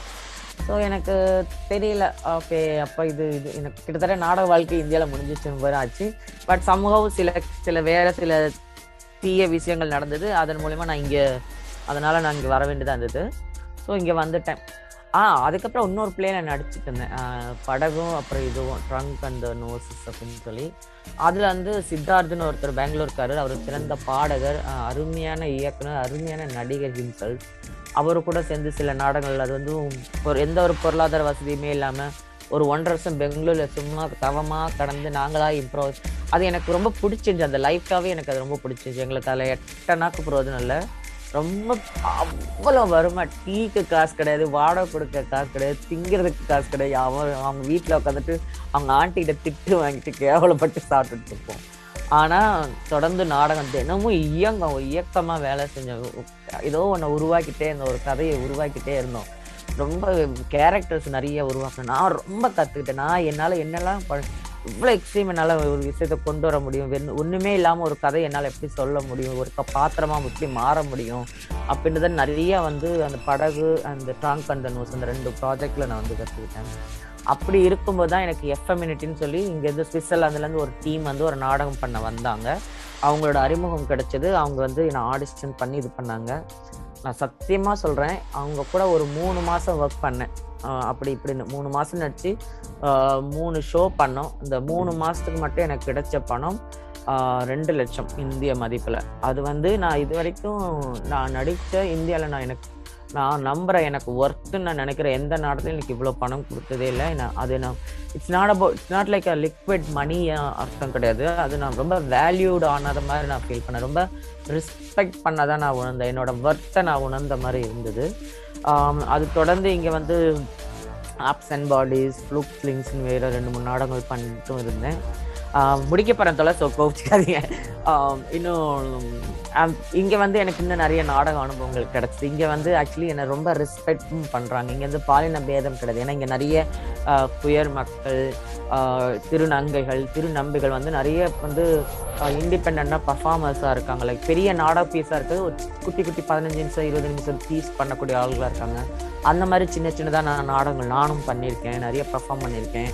இங்கே அதுக்கான ஸ்பேசஸ் ஓரளவுக்கு பாலின பேதமின்றி மனிதர்களை மனிதர்களாக கலைஞர்களை கலைஞர்களாக பார்க்குற ஒரு தன்மை இங்கே இருக்கிறத நான் உணர்றேன். அது எனக்கு எனக்கு ஹோம் மாதிரி ஃபீல் ஆகுது. நிறைய இடத்துல ஒர்க் பண்ண முடியுது. பட் நம்ம கெட்ட நேரம் கொரோனா வந்து ஒரு ரெண்டரை வருஷமா எல்லா பொழப்பையும் மண்ணை ஆறி போட்டுருச்சு. நிறைய ஷோஸ் நான் நிறைய நாடுகள் பயணம் செய்ய வேண்டியது எல்லாமே இந்த கொரோனாவால் கேன்சல் ஆகி எல்லாம் போயிடுச்சு பட் பாப்பா அதுலேருந்து வெளியே வருவோம். நான் இப்போ வந்து நான் புதுசாக நானே ஒரு நாடம் போடுறதுக்கு இங்கே நம்ம ஊரில் பண்ணுற மாதிரி இங்கே பண்ண முடியாது. ஸோ அதுக்கு இங்கே நிறைய பல முறைகள் இருக்குது ரொம்ப சிக்கலான ஒரு காம்ப்ளெக்ஸான ஒரு வழிமுறைகள் இருக்குது அதுக்கு அப்ளை பண்ணிட்டு இருக்கேன். அதுக்கான வேலைகள் ஆரம்பிச்சிருக்கேன். கூடிய வரை எல்லாமே நல்லபடியாக நடந்தால் அடுத்த ஆண்டு நானே ஒரு புது நாடகம் சுவிட்சர்லாந்தில் போடுவேனா இருக்கும். அதை கண்டிப்பாக இது பண்ணுவேன். இதுக்கு நடுவில் க்ளப் ஹவுஸ்ன்ற இந்த ஆப்பில் வந்து சில தோழர்களோட உதவியில் நான் வந்து கலர் ஆஃப் ட்ரான்ஸ் நாடகத்தை வெறுமனே இதே மாதிரி ஒரு ஜூம் மீட்டிங்கில் வெறுமனே ஜூம் மீட்டிங்லேயே ஒரு நாடகம் உம், அது போட்டோம். நாங்கள் பண்ண இதை ஆன்லைன் ஏர் பண்ணி அதுக்கு ஒரு சின்ன ஒரு பொருளாதார உதவி கிடச்சிது அதில். அதே மாதிரி கொரோனா காலத்தில் இடையில ஜூம்லேயே வீட்டில் உட்காந்துட்டு ஜூம் வழியாகவும் சின்ன சின்னதாக பர்ஃபார்மன்ஸ் பண்ணினேன். பட் அதில் எனக்கு பெருசாக உடன்பாடு இல்லை. பட் யா ஸோ இதுதான் விஷயம். தொடர்ந்து நாடகங்களை பண்ணதும் பாலின சமத்துவத்தை தொடர்ந்து நிலைநிறுத்துவோம். பட் என்னோட அடையாளம் என்றது திருநங்கை கிடையாது. நான் ஒரு நடிகை அப்படின்றது தான் என்னோட வேலையாக அடையாளமாக நான் பார்ப்பேன். ஸோ போராட்டத்தையுமே அவங்க அஹ், சிரிச்சுட்டே அதை சொன்ன விதம் வந்து எனக்கு ரொம்ப பிடிச்சிருந்தது. அதாவது ஒரு பொண்ணுக்கான போராட்டம் தான். எத்தனை வயசு ஆனாலும் சரி என்ன வே- பார்க்குற வேலையை தொடர்ந்து பார்த்தாலும் சரி குடும்பத்துலேயும் சரி எல்லாத்துலேயுமே வந்து ஒரு ஒரு நாளும் நம்ம போராடி தான் அதை கடக்க வேண்டியது என்னைக்கு நம்ம போராட்டம் நிறுத்தினோமோ அன்னைக்கு எல்லாரும் நம்ம தலைமையில தான் இருப்பாங்க அப்படின்றத நான் உணர்றேன். அப்படிதான் அவங்களும் போராடிட்டு இருக்காங்க. அப்படின்னு நான் நினைக்கிறேன். அதுக்கப்புறம் அவங்க சொன்னதுல எனக்கு ரொம்ப பிடிச்சது என்ன தெரியுமா? நான் வரலாறு படிச்சுட்டேன் அப்படின்னு சொன்னாங்க. அந்த கான்ஃபிடன்ட் எனக்கு ரொம்ப பிடிச்சிருந்தது. அஹ் என்னவா இருந்தாலும் நான் இந்த இந்தியாவிலேயே சரி நான் வரலாறு படிச்சுட்டு தான் நினைக்கிறேன் நல்லா நடிச்சுட்டு தான் நினைக்கிறேன் அப்படின்னு. அப்புறம் என்னோட அடையாளம் வந்து என்னவா இருக்கணும்னா நான் நடிகையா இருந்தது கலைஞரா இருக்கிறது தான் என்னோட அடையாளம் அப்படின்னு அவங்க ரொம்ப தன்னம்பிக்கையா சொன்ன இடம் எனக்கு ரொம்ப பிடிச்சிருந்தது. இதுதான் மற்றவங்களுக்கான ஊக்குவிப்பு. உங்களை பார்த்து தான் இன்னும் மற்றவங்க வரணும். அதே மாதிரி நீங்க ஒரு தொடர் போராளி அப்படின்னு நான் பாக்குறேன். என்னவா இருந்தாலும் சரி நான் என் அடையாளத்தை நான் இப்படிதான் தேடிட்டேன் சமூகத்துல. அப்படின்னுக்காக நீங்க அது ஊரா ஊரு ஊரா போய் பயிற்சி எடுத்துக்கிறது அதை வெளிப்படுத்திக்கிறது. அப்புறம் நீங்க நானா ஒரு நாடகத்தை இயக்குவேன்னு சொன்னீங்கல்ல எனக்கு அது அதுல நீங்க வேற லெவல் ஆயிட்டீங்க என்னோட மனசுல. அவ்வளோ கான்ஃபிடென்ட் அதாவது கொரோனா எல்லாரும் அடி வாங்கணும் ஆனாலும் நான் எழுந்திருப்பேன்ற கான்ஃபிடென்ட் எனக்கு முழுமையா இருக்கு அப்படின்னு நீங்க சொன்னீங்க. ஆஹ் நடிகரா ஜெயிச்சிட்டேன் அப்படின்னு நான் கருதுறேன். நீங்க வந்து ஒரு நடிகையா ஆஹ் ஜெயிச்சிட்டீங்க அப்படின்னு நான் நினைக்கிறேன். நிறைய நிறைய நாடகங்களை நீங்க இயக்கணும். பெரிய அளவில் உயரணும் உலகமே உங்களை பார்த்து இயக்கணும்னு ஆசைப்படுறேன். ஆஹ் வாழ்த்துக்கள் திவ்யா. மனம் நிறைந்த வாழ்த்துக்கள். நன்றி வித்யா தோழர். மிக்க நன்றி தோழர். மிக்க நன்றி. நன்றி வித்யா தோழர். மிக சிறப்பான ஒரு வாழ்த்துறையை வழங்கி இஸ்மாயிலி வித்யா அவர்களை மீண்டும் மகிழ்ச்சி படுத்தியதற்கு உங்களுக்கு மிக்க நன்றி. தொடர்ந்து யாராவது கேள்விகள் கேட்கலாம் நிகழ்ச்சியில். ஆம், நான் ஒன்று சொல்லிக்கணும். தோழர் நான் சொல்லிக்கலாமா? நித்யா தோழர் உங்க உங்க நன்றிக்கு வாழ்த்துறைக்கு ரொம்ப நன்றி. நான் ஒரு சில விஷயங்கள் பேசும்போது கூட எனக்கு அழுக வரல. அதை நீங்க சில விஷயங்கள் நோட் பண்ணி சொல்லும்போது எனக்கு உண்மையிலே ரொம்ப ஆஹ், அழுகை மீன்ஸ் நல்ல விஷயத்துல. வருத்தமா இல்ல தவறா எடுத்துக்க. அப்படி இல்ல. ரொம்ப நெகிழ்ச்சியா இருந்தது. ரொம்ப நன்றி அஹ் காமு பேசுறேன். கோயம்புத்தூர்ல இருந்து பேசுறேன். வித்யாவுடைய உரை உரை என்று சொல்வதை விட ஒரு வரவேற்பு அறையில டீ பாய்க்கு முன்னாடி உட்காந்து டீ பிஸ்கட் சாப்பிட்டுட்டு அப்படியே ஒன் ஆன் ஒன் உரையாடுவது போல் அவர்கள் மனசுக்கு நெருக்கமா இருந்தது அவங்களுடைய உரை. அவர்கள் சில சந்தர்ப்பங்களில் ஒரு நாலஞ்சு சந்தர்ப்பங்கள்ல வந்து அவர்கள் வார்த்தையை விட அவருடைய முகபாவனை மிக அதிகமாக பேசியதை நிஷியை போலவே நானும் கவனித்து மகிழ்ந்தேன். அதாவது என்ன சொல்றதுன்னு தெரியலங்கிற அந்த தடுமாற்றமா இங்கே அங்கேயும் பார்த்துட்டு இருந்ததே வந்து it spoke it was more eloquent than your word for நீங்க வார்த்தைக்கு என்ன வார்த்தையில் போட்டிருந்தா கூட அந்த அந்த உணர்வு கடத்தப்பட்டிருக்காது. நீங்க அந்த என்ன சொல்லுவது என்ற தடுமாற்றமே மிக வலுவாக பேசியது என்பதை நாங்கள் பெருமையோடும் மகிழ்ச்சியோடும் அவதானித்தோம். அந்த விதத்துல அவங்களுடைய உரை ரொம்ப உரைன்னு சொல்ல முடியும் it is not something like somebody spoke and others are listening அப்படி இல்லை. மனசுக்கு நெருக்கமான ஒரு கருத்து பரிமாற்றமா இருந்ததை நான் உங்களுடைய உரையினுடைய மையமான விஷயமா நான் அவதானிச்சு உங்களை நான் பாராட்டுறேன். எனக்கு ரெண்டு மூணு கேள்விகள் இருக்கு. நான் கேட்குறேன் முடிஞ்ச அளவுக்கு சுருக்கமா அல்லது விளக்கமா பதில் சொல்லுங்க. உங்களுடைய உரையில வந்து ஒரு நடிகன் வந்து அனிமல் ஆஸ்பெக்ட் இன்கார்பரேட் பண்ணணும் நடிக்கிறதுக்கு அப்படின்னு சொன்னீங்க. ஒரு மிருகத்தினுடைய ஒரு ஆஸ்பெக்ட் வந்து இன்கார்பரேட் பண்ணணும் போற போக்குல சொன்னீங்க. அது என்னன்னு எனக்கு கொஞ்சம் விளக்கமா சொன்னா தேவலாம். அப்புறம் வந்து குயிக் சேஞ்ச் அப்படின்னு ஒரு வார்த்தையை யூஸ் பண்ணீங்க. தியேட்ரிக்கல் பர்ஃபார்மன்ஸ்ல அந்த குயிக் சேஞ்ச் அந்த லிட்டரல் மீனிங் நான் எடுத்துக்கும் போது பார்த்தா சீக்கிரம் கூட மாத்திட்டு வர்றது டக்குன்னு போய் வர அப்படிங்கிற ஒரு அர்த்தம் மட்டும்தானா? அதை தாண்டி வேற ஏதாவது நுட்பம் இருக்கா? அதை நீங்க கொஞ்சம் சொல்லுங்க. அப்புறம் வந்து இப்போ வந்து சினிமா இப்போ தமிழ் சூழலில் வந்து சினிமா வாய்ப்புகளை பற்றி நீங்கள் சில கசப்பான அனுபவங்கள் சொன்னீங்க.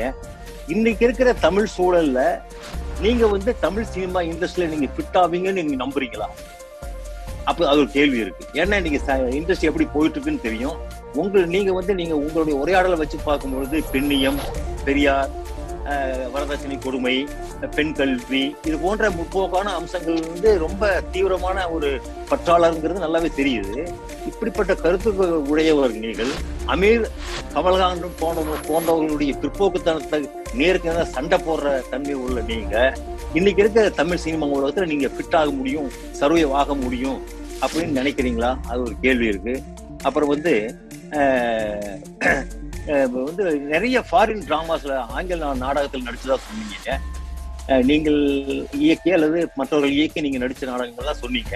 எனக்கு ஒரு சின்ன கே கேள்வி என்னன்னா தமிழ் சூழல்ல வந்து நாடகத்தினுடைய குறிப்பா நவீன நாடகத்தினுடைய கண்டென்ட் என்னங்கிறது நமக்கு தெரியும்.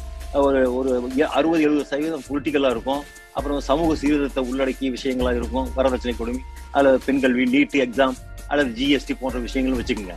இப்ப அந்த ஃபாரின் தியேட்டர்ல வந்து அவங்களுடைய தியேட்டர் டிராமால அவங்க மையமான கருவா எதை எடுக்கிறாங்க? ஐ மீன் ஏதாவது இந்த ரேசி ரேசிசம் அல்லது ஃபெமினிசம் சாரி சிக்ஸிசம் அந்த மாதிரியான விஷயங்கள் எடுக்கிறாங்களா? அப்படிங்கிறத பத்தி சொல்லுங்க. அப்புறம் வந்து இவ்வளவு தமிழ்நாட்டில் பிறந்து தமிழ்நாட்டில் வளர்ந்து லண்டன்ல போய் படிச்சு நாடகம்லாம் படிச்சுட்டு இப்போ வந்து சுவிட்சர்லாந்துலயே நீங்க வந்து செட்டில் ஆயிருக்கதா பார்க்க முடியுது. சுவிட்சர்லாண்டில் வந்து உங்களுடைய பேஷன் நடிப்பு தான் என்னுடைய பேஷன் சொன்னீங்களே அதற்கான ஸ்கோப் அங்கே சுவிட்சர்லாந்துல இருக்குமா இருக்கா அப்படிங்கறத பத்தி சொன்னா நல்லா இருக்கும் உங்களுடைய உரைக்கினுடைய வாழ்த்துக்கள் மகிழ்ச்சி. நன்றி தோழர் நன்றி தோழர்.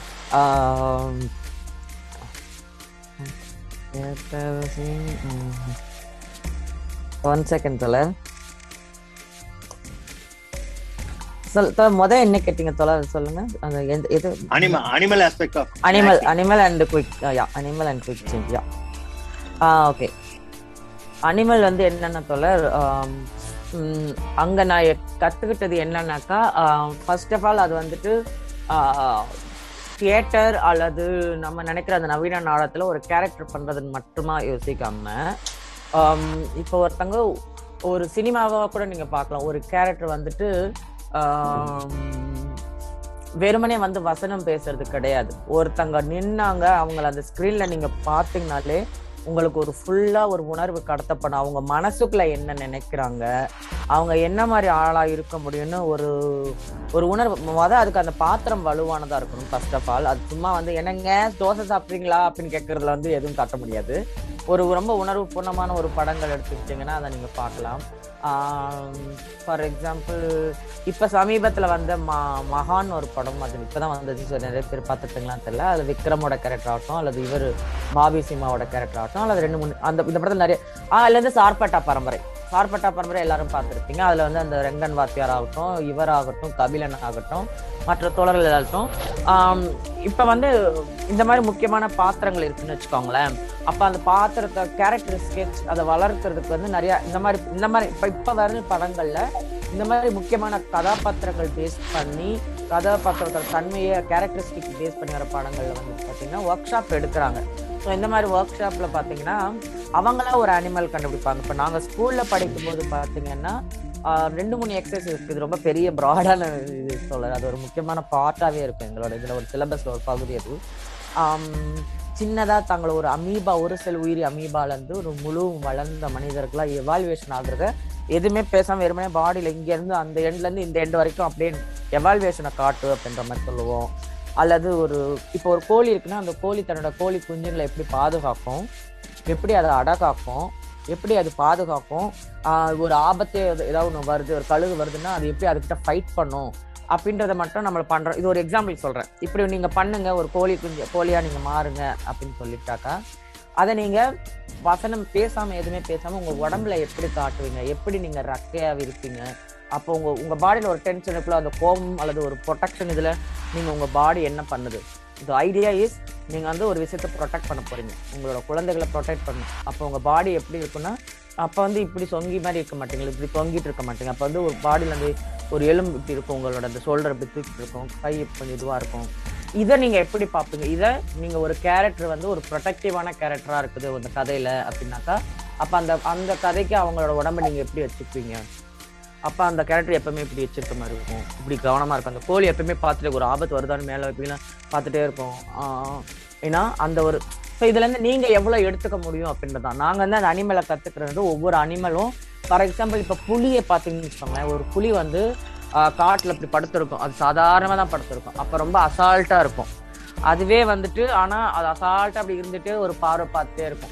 ஏதாவது வ- ஏதாவது நம்ம டெரிட்டரிக்குள்ள வேற விலங்கு வருதா? அல்லது மூச்சுல வந்து காத்து அதை அப்சர்வ் பண்ணிட்டு இருக்கோம் அப்புறம் வந்து ஒரு அனிமல் சாதாரணமா படுத்துக்கிட்டு ஏந்திரிக்கும் போது அது எந்த கை எங்க இது பண்ணும்?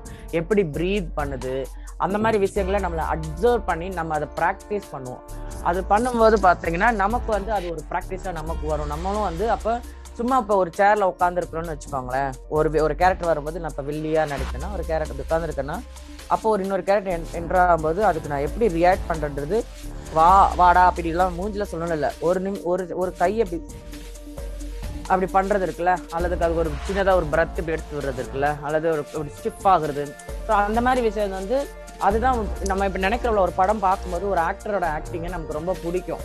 எதனால நமக்கு தெரியாது. எப்படி ஒருத்தங்க நடிக்கிறது சுமாரா இருக்கு எப்படி ஒருத்தங்க நடிக்கிற நல்லா இருக்குன்னா டயலாக் மட்டும் பேசுறதுல மூஞ்சில கோவம் கட்டுறதுல அந்த உடம்பு எப்படி போகுது எப்படி பிரீத் பண்றீங்க அப்படின்றது இது வந்து அனிமல் ஒரு நல்ல உதாரணம் நம்ம கண் முன்னாடி போறோம். ஏன்னா ஒவ்வொரு அனிமலுக்கும் ஒரு குணம் இருக்கும். ஒரு அணில் பாத்தீங்கன்னா எப்பவுமே இப்படி பயந்துட்டு அதோட இருக்கும். அப்போ ஒரு காமெடியன் ஒருத்தங்க பண்றாங்கன்னா அந்த அணிலை இமிட்டேட் பண்ற மாதிரி பண்ணணும் ஃபர்ஸ்ட் அப்புறம் அதை அப்படியே நீங்க உங்களுக்கான இன்டர்னலைஸ் பண்றதா இருக்கும் அல்லது ஒரு கழுகு சிங்கம் புலி கிளி இப்படி எந்த அனிமல் வேணா நீங்க எடுத்துக்கலாம். அதுல ஒரு கேரக்டருக்கு ஒரு குணம் இருக்கும்ல ஒருத்தவங்க வந்து ஒரு கதையில வந்து ரொம்ப டல்லான ஒரு போரான அரசாங்க வேலை செய்யற ஒரு நடிகர் அப்படின்னாக்கா அப்ப அந்த இதுக்கு எந்த ஒரு அனிமலை உதாரணமா எடுத்துக்கலாம் அப்படின்னு பார்த்து அதுல இருந்து நீங்க இப்படி பண்ணும்போது உங்களை அறிஞ்சோ அறியாமலோ உங்களுக்கு ஒரு இது வரும். இது ஒன்று இதுக்கு மேலே இது நிறையா போகுது இப்போ இது போகுதுன்னு நினைக்கிறது தோழர். அப்புறம் குயிக் சேஞ்சிங் சொன்னீங்கல்ல குயிக் சேஞ்சிங் என்னன்னா அது வந்து நாங்கள் பொதுவாக நாடகத்தில் வந்து அது முக்கியமான ஆஸ்பெக்டாக பார்ப்போம். ஏன்னா நாடகத்தில் மேடை நாடகங்களை பார்த்தீங்கன்னா ஒரே ஆக்டர் எப்பவுமே ரெண்டு மூணு கேரக்டர் பண்ணுவாங்களா இருக்கும். இல்லை சில இதில் பொதுவாக நானுமே அது பண்ணியிருக்கேன். அப்போ அது என்ன எப்படின்னாக்கா ஒவ்வொரு கேரக்டரும் வேறையா இருக்கும். அதற்கான காஸ்டியூம் வேறையா இருக்கும். இப்போ நான் சொன்னல அந்த கேரக்டர் ஒருத்தங்க ஒரு கேரக்டர் வந்து கோவப்படுற கேரக்டராக இருக்கும் ஒரு கேரக்டர் பொறாம பிடிச்ச கேரக்டராக இருக்கும் ஒரு கேரக்டர் வந்து ரொம்ப மகிழ்ச்சியான ஆனந்தமான சந்தோஷமான இயல்பான இனிமையான கேரக்டராக இருக்கும். ஸோ மூணு பேரா நீங்க மாறணும் போது சும்மா காஸ்டியூம் மாறுறது மட்டும் கிடையாது. துணியை வந்து மாத்திக்கிறது மட்டும் கேரக்டரா மாறுறதுல அந்த கேரக்டரா நீங்க மாறுறது இருக்குல்ல. அவன் அந்த மனிதரா மாறுறது அந்த கதை மாந்தரா மாறுறது இருக்குல்ல. அதுக்கு நான் ப்ராக்டிஸ் பண்ணுறது அப்படின்றது தான். ரெண்டாவது நீங்கள் ஒரே இதுக்குள்ளே ஒரு ரெண்டு மூணு பர்சனாக நீங்கள் நடிக்க முடியும். சில சமயம்லாம் வந்து சொல்லுவாங்க இது இந்த இதுவும் நீங்கள் தான் பண்ணுங்களா? அப்படின்னு ஒருத்தன் கேட்பாங்க. ஒரு நடிகரை வந்து அந்த நாடகம் முடிஞ்சு நீங்கள் மேடையில் வந்து மேக்கப் கலசிட்டு நீங்கள் வெளியே வந்தால் இதுவாக நீங்கள் நீங்களா அந்த இது பண்ணுங்க அப்படின்னு ஒருத்தன் கேட்குற மாதிரி இருக்கணும். அதுதான் அதோட வெற்றியை நான் எப்பவுமே கருதுவேன். அந்த மாதிரியான ஒரு ட்ரைனிங் தான். அது அந்த அந்த மாதிரி ஒரு ட்ரெயின் பண்ணுறதுக்கான ஒரு இதுவும் ஆக்டிங்காக இருக்கணும். அப்புறம் எப்பவுமே ரெடியாக இருக்கணும். ஒரு ஒரு நடிகர்ன்றவங்க வந்து ஸ்டேஜில் இருக்கு இப்போது நீங்க எப்பவுமே ரெடியாக இருக்கணும். லைக் எப்பவுமே நீங்கள் ரெடியாக இருக்கணும். எனி டைம் எது வேணால் கேட்கலாம் ஏன்னா இது ஒரு லைவாக பர்ஃபார்ம் பண்ணுறோம் அதில் ஏதாவது ஒரு அசம்பாவது நடக்கலாம். திடீர்னு ஒரு கேரக்டர் அவங்கள நம்ம மறந்து கூட போகலாம். அப்போ நீங்கள் ஆக்டிவாக டவால் ஸ்கிரிப்ட்ல இல்லாமல் இருக்கலாம். ஆனால் டக்குன்னு நீங்கள் ஒரு விஷயத்தை அதை சமாளிக்க கற்றுக்கணும் அதாவது உங்களுக்கு திடீர்னு லைன் மறந்துடும் ஆனாலும் நீங்கள் வந்து ஒரு நடிகராக உங்களுக்கு முக்கியமான வசனமா இருக்கும். திடீர்னு மறந்துடும் ஆனா எப்படி நீங்க அந்த இடத்துல லைவா சமாளிக்கிறீங்க? நீங்க எப்படி ப்ரிப்பேர்டா இருக்கீங்க? எப்படி தயாரா இருக்கீங்கன்றது ஒரு நடிகருக்கு ரியலா இருக்கணும். அந்த இடத்துல நீங்க ப்ரெசண்டா இருக்கணும். எப்பவுமே ஸ்டேஜ்ல இருக்கும்போது முழுக்க முழுக்க அங்க இருக்கணும். உங்க ஃபோக்கஸ் எங்கேயும் போகாம இருக்கக்கூடாது போகக்கூடாது. ரெடியா இருக்கணும். எந்த சூழலுக்கும் ரெடியா இருக்கணும். இது மாதிரி ஒரு ஆக்டரை த பல விதங்களை தயார்படுத்துறதுக்கு பண்ணுற முக்கியமான எக்ஸசைஸில் இந்த குவிக் சேஞ்சுன்றது ஒன்று ஸோ ஹவு ரெடி ஹவு குவிக்காக நீங்கள் ஒரு விஷயத்தை மாற்ற முடியும் ஒரு இன்னொரு மாந்தராக மாற முடியும் அப்படின்றது தான் அந்த குவிக் சேஞ்சுன்றது போல் அப்புறம் சினிமாவில் என்னோட வாய்ப்புகள் பற்றி பேசுறீங்க. ஆமாம் கண்டிப்பாக நான் வந்துட்டு அரசியல் பேசுவேன் தான். பட் இன்னைக்கு வந்து நிறைய இன்னைக்கு தேதியில் பல சினிமாக்கள் மாறி இருக்குது. ரெண்டாவது நான் அரசியல் பேசுகிறேன் அப்படின்றனால எனக்கு வந்து வாய்ப்புன்றது வந்து நம்ம உருவாக்குறதுலேருந்து தான் வரும். இப்போ வந்து நான் வந்து மேபி நான் சும்மா சின்னதாக ஒரு ஹீரோக்கு தங்கச்சியார் நடிக்கலாம். இல்லை ரெண்டு மூணு சீன் மட்டும் வந்து போகிறாங்களா அப்படின்னு நான் இருக்கலாம். அதில் நான் எப்படி பர்ஃபார்ம் பண்ணுறது பொறுத்து தான் எனக்கு மெல்ல மெல்ல நல்ல பாத்திரங்கள் எனக்கு அமைய முடியும் அப்படின்னு நான் நினைக்கிறேன். எனக்காக இண்டஸ்ட்ரி மாற்ற முடியாது. ஆனால் இண்டஸ்ட்ரிக்காக என்ன ஒரு நடிகைன்றது ரம்யா கிருஷ்ணன் சொன்னது தான் அவங்க இந்த சூப்பர் டிலக்ஸில் வந்து ஒரு பான் நம்ம ஆக்ட்ரஸாக அவங்க நடித்தப்ப அவங்கள கேட்டப்போ அவங்க சொன்னதா நான் ஒரு நடிகை என்னோட வேலை நடிக்கிறது. அதை நான் சாமியாகவும் நடிப்பேன் நான் செக்ஸ் ஒர்க்காகவும் நடிப்பேன். அதை பற்றி நான் யோசிக்க முடியாது. இட்ஸ் மை ஜாப் அப்படின்ற மாதிரி தான் ஸோ ஒரு நடிகையாக எனக்கு இது ஜாப் அப்படின்னா எனக்கு ஒரு வாய்ப்பு கொடுக்குறாங்கன்னா அது என்ன கேரக்டர் அது தப்பான கேரக்டரா நல்ல கேரக்டரா அது சங்கி கேரக்டரா அப்படிலாம் நான் பார்க்க முடியாது. அது என்னோட வேலை அதை நான் செய்ய தான் செய்வேன். நம்ம அரசாங்கத்தை கேள்வி கேட்குறோம். அதுக்காக அரசாங்க வேலை கொடுக்கும்போது நான் அரசாங்கம் இந்த தவறான இந்த அரசாங்கத்துக்கு நான் துணை போறேனே அப்படின்னு நம்ம பார்க்க முடியாது நம்ம வேலையை நம்ம செய்யற வேலையிலேருந்து நம்ம எவ்வளவு உருப்படியா செய்ய போறோம் அதை எப்படி நம்ம நமக்கான தளமா மாத்துறோன்றது அவங்கவுங்க கையில தான் இருக்கு. அது அவங்கவுங்களோட இதை பொறுத்தது. அப்படிதான் நான் பார்க்குறேன். சுவிட்சர்லாந்துல வந்து தியேட்டர் சீன் எப்படின்னாக்கா சுவிஸ்ல வந்துட்டு நீங்க சொன்ன மாதிரி நம்ம ஊர்ல எப்படி நவீன நாடகங்கள் இருக்கோ அது மாதிரி அந்தந்த புவியியல் இதுல என்ன பிரச்சனைகள் இருக்கோ அதை தான் பெரும்பாலும் நாடகங்கள் எப்பவுமே அரசியலுக்கான ஒரு முக்கியமான தளமா? கலை வடிவத்துலயும் அதை கலைநயமாகவும் கொண்டு போறதா தான் இருக்கு. சுவிஸ்லயும் அப்படி இருக்குது. அப்படி இல்லாமலும் நிறைய இருக்கு. வழக்கமான இப்ப இந்தியாலையுமே எல்லா நாடகங்களும் அரசியலும் கிடையாது. இங்க வந்து ஒண்ணுமே இல்லாம இப்ப பிஜேபிக்கு இந்த இந்த அந்த பாரு அவன் பேர் என்ன? இந்த சந்திர எஸ் ஏ சந்திரசேகரா? அந்த பெண்களை பத்திலாம் இழிவா பேசுவார் ஒருத்தர். ஒரு நடிகர். ஒரு மொக்க காமெடி நடிகர் பேர் என்ன? ச- சந்தானம் இல்லைங்க. S V Sekhar. ஆ எஸ் வி சேகர். அப்புறம் இந்த இவர் இன்னொருத்தர் இருப்பாரு. இன்னொரு ப- பக்கா பிராமணன் ஒரு பெரிய ஸோ இவங்கள மாதிரி ஆட்கள் போற நாடகமும் இருக்க தானே செய்யுது. அங்க வந்து இந்த மாதிரி அரசு இந்த மாதிரி மக்களுக்கு எதிரான கருத்துக்களை பிற்போக்கான கருத்துக்கள் பேசுகிற அரசியலும் இருக்கு இல்லையா? அந்த மாதிரி நாடகங்களும் இங்க இருக்கும். எல்லா விதமான நாடகங்களும் இருக்கும். ரொம்ப பொலிட்டிக்கலாவும் இருக்கும். இன்னும் கொஞ்சம் வந்து பாத்தீங்கன்னா உழவு உறவு சிக்கல் மனித உணர்வுகள் அப்புறம் அந்த மாதிரி இருக்கும். நிறைய மாடர்ன் பிளே இங்க எப்படி இருக்குனாக்கா ஒவ்வொருத்தவங்களோட பர்சனல் ஜேர்னியா தான் இருக்குது. நிறைய பேர் இங்க என்ன பண்றாங்கன்னா வேற ஒரு நாட்டுக்கு போறாங்க. அங்கிருந்து ஏதோ ஒன்று கத்துக்கிறாங்க. அதுல இருந்து அவங்க என்ன எக்ஸ்பீரியன்ஸ் பண்ணாங்க எதை ஃபீல் பண்ணாங்க அப்படின்றத இங்க வந்து தன்னோட நாட்டுல வந்து அதை எக்ஸ்ப்ளோர் பண்றாங்க. அந்த மாதிரியும் போகுது. இங்கே இங்க எனக்கான வாய்ப்புகள் எப்படி இருக்குன்னா அது எனக்குமே ஒரு கேள்விதான். ஸோ ஃபார் எக்ஸாம்பிள் இப்போ நான் ஒரு முயற்சி முன்னெடுப்பு பண்றேன்ல ஒரு நாடகம் நானே போடுறதுக்கான இது. ஒருவேளை இது நல்ல விதமா போய் இதுல எனக்கு ஒரு நல்ல அடையாளம் கிடைச்சதுன்னா அதை தொடர்ந்து நான் நாடகங்கள் பண்றதுக்கு கிடைக்கும். இங்க ஒரு நல்ல விஷயம் இருக்கு. ஒரு நாடகம் பண்ணாக்கா அது வந்து கண்டிப்பா அதுக்கு அந்த நாடக கம்பெனிகளுக்கு வந்து அரசாங்க கொஞ்சம் பணம் தரும். சில ஸ்பான்சர் கிடைக்கும். உங்களுக்கு ஒரு நல்ல வருமானம் இருக்கும். ஒரு டீசெண்டான ஒரு வேலைக்கு போற மாதிரியான ஒரு வருமானம் கிடைக்கும். அதுக்குள்ள வந்து டிராமாத்தூர்கின்னு ஒன்று இருக்கு. மற்ற நாடகக்காரர்கள் வந்து நான் ஒரு நாடக கரியர் இருக்குன்னா வேற ஒருத்தவங்க போகிற நாடகத்தில் நான் வந்து ஒரு அவுட் சைடாக ஒரு வெளியாளாக இருந்து நான் அதை பார்த்துட்டு நான் சில கருத்துக்கள் சொல்லலாம் சில மாற்று கருத்துக்கள் சொல்லலாம் சில சஜஷன் சொல்லலாம். அதுவும் அப்படியான அதுவும் ஒரு வேலை வாய்ப்பு மாதிரி தான். அதுக்கு ஒரு பணமும் கொடுப்பாங்க. அந்த மாதிரியும் பண்ணலாம். நானும் தொடர்ந்து இயங்கலாம். அல்லது மற்ற நாடகங்கள் நான் போய் வழக்கமாக நடிக்கிறவன் நடிக்கலாம். என்னன்னா இங்கே வந்துட்டு இலவசமான நாடகம்ன்ற ஒரு வாய்ப்பே இதுவே கிடையாது. இங்கே எல்லாத்துக்கும் சம்பளம் உண்டு. மனித மனி- மனித உழைப்புக்கு இங்கே முழு மரியாதை உண்டு.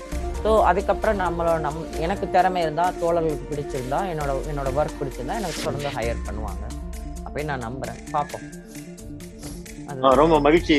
உங்களுடைய விளக்கத்துக்கு ரொம்ப ரொம்ப நன்றி மகிழ்ச்சி. நன்றி தோழர் நன்றி. கேள்விகளுக்கு நன்றி. பேசலாமா? திலீப் குமார் பேசுறேங்க. ஆ, திலீப் குமார் பேசுறேங்க. கோவையில இருந்து.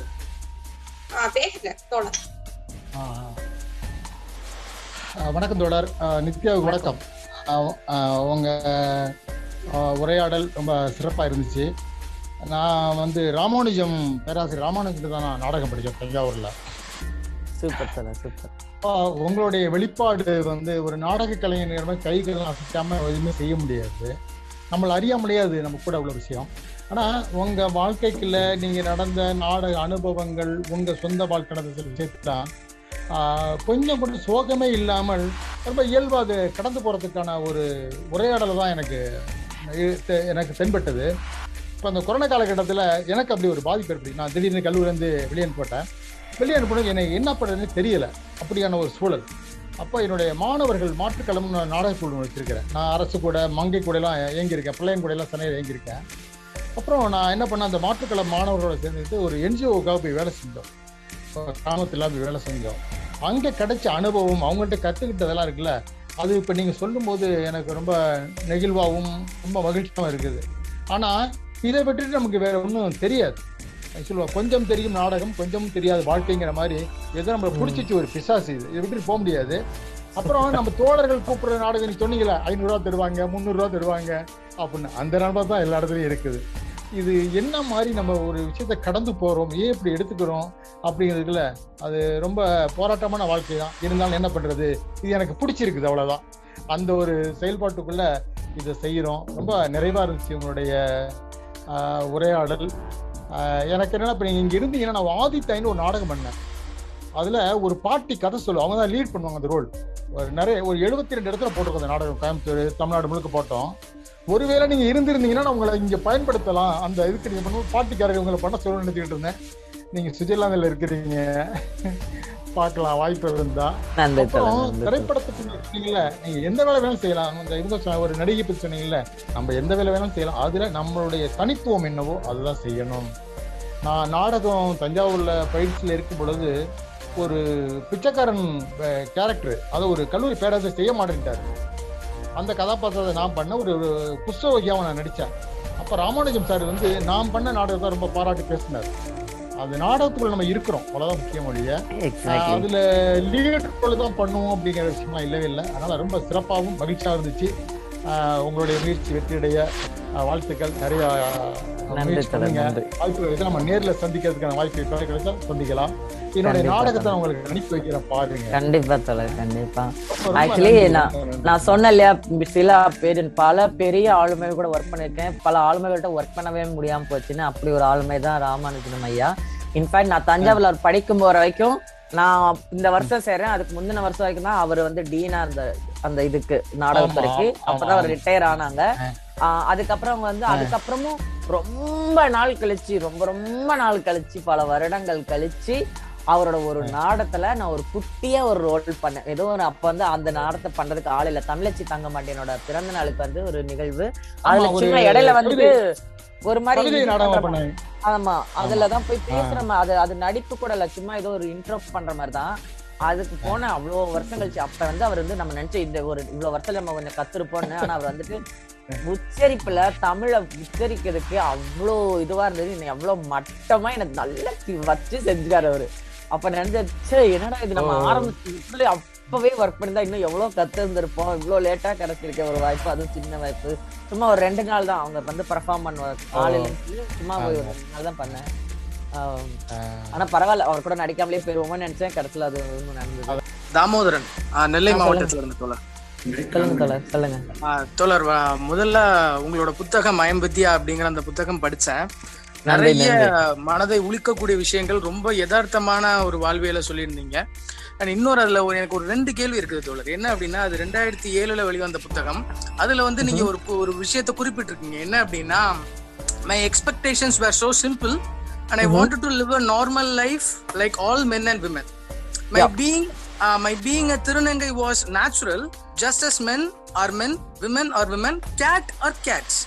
Trouble arises when people do not understand this simple truth அப்படிங்கிற மாதிரி ஒரு ஒரு ஒரு ஒரு ஒரு வேர்டு ஒன்று சொல்லியிருந்திருப்பீங்க. இது ரெண்டாயிரத்தி ஏழுல வந்தது.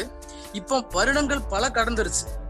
இன்னமும் மக்கள் கிட்ட போதுமான அளவுக்கு ஒரு விழிப்புணர்வோ இல்ல ஒரு ஒரு ஐடியாலஜிக்கல் சேஞ்ச் அப்படிங்கிறது இருக்கு இல்ல இல்ல அப்படிங்கிற மாதிரி எதுவும் பாக்குறீங்களா தோழர்? இது முதல் கேள்வி.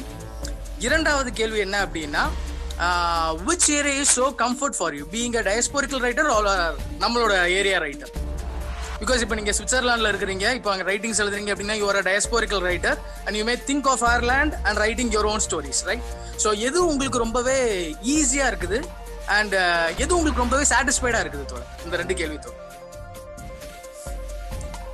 கண்டிப்பா. நன்றி தோழர். ஒன்று வந்துட்டு அப்ப ரெண்டாயிரத்தி ஏழுல நான் சொன்ன விஷயம் இப்ப மாறி இருக்கா அப்படின்னு கேக்குறீங்க. மாற்றம் இருக்குது. ஆனா மாற்றம் போதுமான அளவில் அளவுல இருக்கான்னு கேட்டா இல்லைன்னு சொல்லுவேன். ஆஹ் ஏன்னா அங்க வந்து மாற்றம்ன்றது வந்து பாத்தீங்கன்னா இங்க வந்து மனிதர்களா அங்கீகரிக்கணும் அப்படின்ற அளவுக்கு மாறி இருக்கும். லைக் அவர்கள் மனிதர்கள் தானே அப்படின்ற மாதிரி தான் பார்க்குறோம். அவங்கள வந்து இப்போ வந்து முன்ன மாதிரிலாம் இப்போ ரோட்டில் ஈஸியாக எல்லாரும் ஏ ஒம்பது போகுது ஏ உசு அப்படிலாம் கலாச்சிட முடியாது. ஒரு பொது நாகரிகமாக கொஞ்சம் மாறி இருக்கும். அதுக்கு நிறைய உழைச்சிருக்கும் நான் மட்டும் இல்லை நிறைய தோழர்களோட கடின உழைப்பு அதில் இருக்குது அந்த விதத்தில் மாறி இருக்கு. ஆனால் லைஃப் நான் அந்த நீங்கள் சொன்ன வாசிச்ச அந்த பகுதி மாதிரி தான். நான் ஜஸ்ட் ஒரு ஆணை போல ஒரு பெண்ணை போல ஒரு சாதாரண பாலினம் கடந்து நம்ம சாதிக்கிறதுக்கு அல்லது நம்மளை அடையாளப்படுத்திக்க நிறைய விஷயங்கள் இருக்குது so much capable of so many things அப்படின்னு இருக்குல்ல அந்த இடத்துக்கு வந்து அரைவ் பண்ணிட்டோமான்னு பார்த்தா இல்லைன்னு தான் எனக்கு தோணுது. ரெண்டாவது டயஸ்போரிக்கல் ரைட்டரா இல்லை லோக்கலாக பார்க்குறீங்களா அப்படின்னா நான் என்ன டயஸ்போரி என்ன எனக்கு தெரிஞ்ச கலைஞர்களே வந்து தங்களை வந்து ஒரு அஃப்கோர்ஸ் நம்ம நிலம் தான் நம்மளுடைய வேர் அதில் மாற்றுக்கிறது கிடையாது. ஆனால் நம்ம அந்த நிலம்லேருந்து நம்ம வரோம் அங்கேருந்து நம்மளோட கதைகளை நம்மளோட கதைகளை சொல்கிறோம் எந்த கலை வடிவமாக இருக்கலாம் அது ஓவியமாக இருக்கலாம் எழுத்தாக இருக்கலாம் நடிப்பாக இருக்கலாம் பாடல்களாக இருக்கலாம். ஆனால் எண்ட் ஆஃப் த டே அது வந்து நம்ம நிலத்துக்கு மட்டும் இல்லை நம்ம கதை நம்மளோட நிலத்துலேருந்து என்னோட வேர்லேருந்து வருது. ஆனால் அது என்னோட வேர் என்னோட நிலத்துக்கு மட்டும் இல்லை எல்லாருக்குமானதாக தான் அது இருக்கணும். அது இன்டர்நேஷ்னலாக தான் இருக்கணும். என்னை பொறுத்த வரைக்கும் கலைஞர்கள் கலைஞர்கள் எல்லாருமே அப்படிதான். அதனால தான் நம்ம வந்து பெரிய பெரிய கலைஞர்கள் எல்லாரையும் அவங்க எந்தெந்த நாடெல்லாம் பார்க்க மாட்டோம். எல்லாமே நம்ம நெருக்கமாக நம்ம பார்க்கறதுக்கு காரணம் அதுதான்.